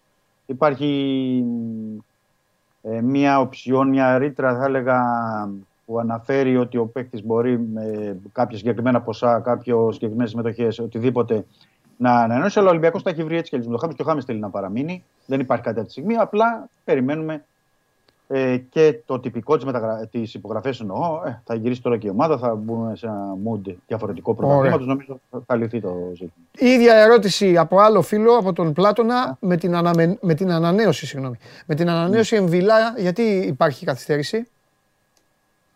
Ναι, δεν μπορώ να το απαντήσω. Δεν μπορώ να το ξέρω αυτή. Ενδεχομένως να υπάρχει κάποια επικοινωνία, κάποια συζήτηση που δεν έχει βγει στο προσκήνιο ή δεν έχει βγει στη δημοσιότητα. Ενδεχομένως να θέλει ο Ολυμπιακός μέσα από τις επαφές και ο παίκτης όταν είναι στο τελικό στάδιο. Εντάξει ρε παιδιά, θα πω κι εγώ κάτι. Είναι μια σκληρή θέση. Είναι ένα πρωτάθλημα στο οποίο ο Ολυμπιακός αυτή τη στιγμή δεν είναι καλά στη βαθμολογία και μπορεί στον Ολυμπιακό να βλέπουν και να λένε άσε να μιλήσουμε το καλοκαίρι, άσε να δούμε πού θα φτάσει η ομάδα, τι θα κάνουμε. Γιατί μπορεί, εσύ είπες, 21 ετών είπες παίκτη. Μπορεί και να χωρίσει με τον Εμβιλά. Εντάξει, τι να κάνουμε. Δηλαδή, από ένα σημείο και μετά πρέπει να καταλάβουν κάτι και οι Ολυμπιακοί και οι μη Ολυμπιακοί. Και όσοι είναι. Εντάξει, δεν γίνεται να γίνονται όλοι σαν τον Βαλμπουενά. Και αυτό λάθος είναι. Καταλαβες. Δίνει κάποιος παίκτης, πάει 35, 36, 37, 38. Και τον έχουν εκεί, τον έχουν. Και παίρνουν κι άλλους που δεν στρίβουν. Εντάξει, φτάνει. 22 με 30. Παίξε μπάλα εκεί. Συμφωνείς? Αυτό που μπορώ να σταθούμε και να πούμε για τον Εμβιλά είναι ότι είναι εκ των αρχηγών του Ολυμπιακού. Είναι άριστη σχέση του Ολυμπιακού. Και από εκεί και πέρα είναι ότι ποιο είναι και το πλάνο της επόμενης ημέρας. Δηλαδή μπορεί να πει στον Εμβιλά ότι ξέρεις, λέω εγώ για παράδειγμα, δεν υπάρχει πληροφορία, το λέω έτσι για τη συζήτηση, ότι σε κρατάμε με τα μισά χρήματα και θα έχεις και ένα χρόνο συμμετοχής. 60 λεπτά, ένα μήχρονο, ξέρω εγώ, ανάλογα ποιος θα είναι. Ή μπορεί να είσαι, αν βλέπουμε τις δυνάμεις σου, να παίξεις. Δηλαδή παίζουν πολλά ρόλο. Ακριβώς. Γι' αυτό το είπα και εγώ. Ότι δεν είναι δηλαδή. Φτάνει πια το έλα. Ανανέωσε τον, τελειώνει το συμβόλαιο του για όλους. Δεν είναι όλες οι περιπτώσεις ίδιες. Ναι, δεν είναι ίδιες. Δεν είναι ούτε ηλικίες, ούτε δεν είναι. Ο Χάμες, ναι, φυσικά πάντα το κάνει. Αλλά δεν μπορεί με όλους. Τέλος πάντων. Λοιπόν, ο Δημήτρης ερωτάει, για το Σάββατο χρειάζεται κάρτα φιλάθλου? Κάρτα φιλάθλου, ναι. Σε άδειασε. Κάρτα φιλάθλου χρειάζεται. Έχει βγάλει και ανακοίνωση Ολυμπιακός σχετικά με τα εισιτήρια. Μπορεί να μπουν στο site να δει και τις υπόλοιπες λεπτομέρειες, γιατί δεν ξέρω αν λεπτομέρειες για τα παιδικά εισιτήρια και τα υπόλοιπα. Ωραία. Θοδωρής, υπάρχει ακόμα ενδιαφέρον για Τέγιο? Όχι, αυτή τη στιγμή όχι, για Τέγιο όχι. Οκ, λοιπόν, για Σεντερμπακ είπες, για Εμβιλά είπες, για Χουάνγκ είπες, για Φορτούνι είπες, για δεξιμπακ είπες. Κάτι είπες. Γιατί θυμάμαι για τον Βρουσάη που είπες. Είναι η πρώτη επιλογή ο Ροντινέη. Έτσι, τώρα τα μιλάμε για ασκήσεις επί χάρτου. Ναι ρε παιδί μου, ρωτάει αν θα πάνε να πάρουν κι άλλο. Ροντινέη βασικός, αναπληρωματικός αυτή τη στιγμή δεύτερη λύση, δηλαδή ο Βρουσάη. Με τρίτη το Ανδρούτσο. Για το θέση του δεξιού μπάκα, να παραλαμβάνω. Δηλαδή ο Ανδρούτσος πήρε ξανά προαγωγή. Από το φεύγει γίνεται δεύτερος. Γιατί η μεταγραφή που ήταν για δεύτερος ο Άβυλα που έγινε πρώτος τελείωσε. Ο πρώτος τελείωσε πιο πριν. Καλά, αυτός είχε τελειώσει έτσι κι αλλιώς, ο Βρυσάλικο. Εντάξει, η ιστορία. Λέω αυτό και σε αφήνω. Η ιστορία των δεξιών μπακ του Ολυμπιακού φέτος είναι ο μικρόκοσμος σε ολόκληρο το πλάνο. Αυτό δεν θα διαφωνήσω. Δείχνει και όλα τα υπόλοιπα. Και να σου πω γιατί. Την τελευταία διετία, αν τα βάλει κάποιος κάτω, έχει δώσει πολλά λεφτά ο Ολυμπιακός. Καλά, εννοείται ότι έχει δώσει, αυτό το συζητάμε. Μα αυτό είναι ακόμη χειρότερο. Μα αυτό είναι ακόμη χειρότερο. Δηλαδή είναι να πεις, άλλο να λες δεν δίνει, έλα μωρέ δεν δίνει λεφτά, άλλο να κάνει, άλλο να δίνει χρήμα και να γίνονται μαγικά. Λοιπόν, 1,5 εκατομμύριο. Ο άλλος λέει εμφανίζεται, ο άλλος λέει για Σκάρπα δεν είπε. Τι να πει ρε φίλε για Σκάρπα, θες να δεις το Σκάρπα, πήγαινε το Σάββατο θα τον δεις. Θα είναι στο Καραϊσκάκης. Σκάρπα είναι εδώ ήδη με την Nottingham Forest, έχει ανακοινωθεί από το Σάββατο. Δεν ξέρω αν θα παίξει το Σάββατο. Απλά είναι εδώ μαζί με την αποστολή της Nottingham Forest. Λοιπόν. Και έχουμε πει και έχουμε αναλύσει για το Σκάρπα. Ναι. Έλα, τα είπαμε τώρα. Δεν λέμε συνέχεια για το Σκάρπα. Ναι, και τι έγινε. Φιλιά. Καλό μεσημέρι. Γεια σου Δημήτρη μου. Τα λέμε. Λοιπόν, αυτά για τον Ολυμπιακό. Αύριο άλλη μέρα, ό,τι υπάρχει και δεν υπάρχει. Αύριο θα σας πω, αύριο όταν ξεκινήσουμε για ποια ομάδα να στείλετε. Θέλω να δω λίγο τις εξελίξεις, θέλω να δω τι γίνεται. Για Παναθηναϊκό ήθελα να σας βάλω, αλλά δεν ξέρω σε ποια κατάσταση θα είναι γιατί αύριο ο Παναθηναϊκός φεύγει και δεν ξέρω, μην βάθουμε καμία πλάκα και δεν θέλω να στέλνετε, δεν θέλω να στέλνετε τζάμπα και άδικα. Α, και δεν υπάρχει τίποτα από χθες που τα είπαμε, μην ανησυχείτε. Λοιπόν, αυτά. Σήμερα είναι μια ωραία μέρα, να πάτε μια ωραία βόλτα. Να πάτε μια ωραία βόλτα, να κάνετε κάτι για εσάς. Εντάξει, για την οικογένειά σας, για τους φίλους σας. Και φύγετε από εδώ, φύγετε από εδώ. Κλείστε τα πάντα, κλείστε τα πάντα. Εμφανιστείτε αύριο στις 12 ξανά, δρόμο από εδώ. Δεν θα γίνετε μανιακοί άρρωστοι με τα πληκτρολόγια και με τα μηχανήματα. Εντάξει, δρόμο. Με το που φεύγω, εγώ όπως με βλέπετε και σας χαιρετάω, κλείνετε τα πάντα. Και αύριο 12 η ώρα ξανά. Μέχρι εκείνη την ώρα δεν θα ανοίξετε τίποτα. Φτάνει πια. Εντάξει, πηγαίνετε βόλτα, δείτε τον κόσμο, να ξελαμπικάρετε. Να ξελαμπικάρετε. Φιλιά πολλά, να περνάτε όμορφα. Αλρίχλα. Η αλρίχλα σήμερα ξεκουράζεται.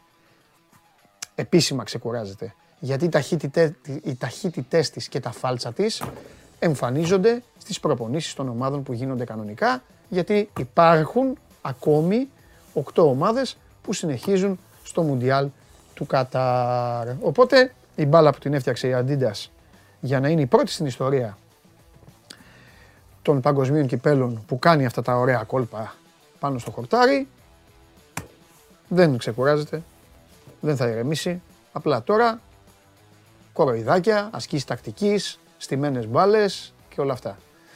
Δουλειά ξανά στα προημιτελικά. Φιλιά πολλά, να περνάτε όμορφα. Τα λέμε.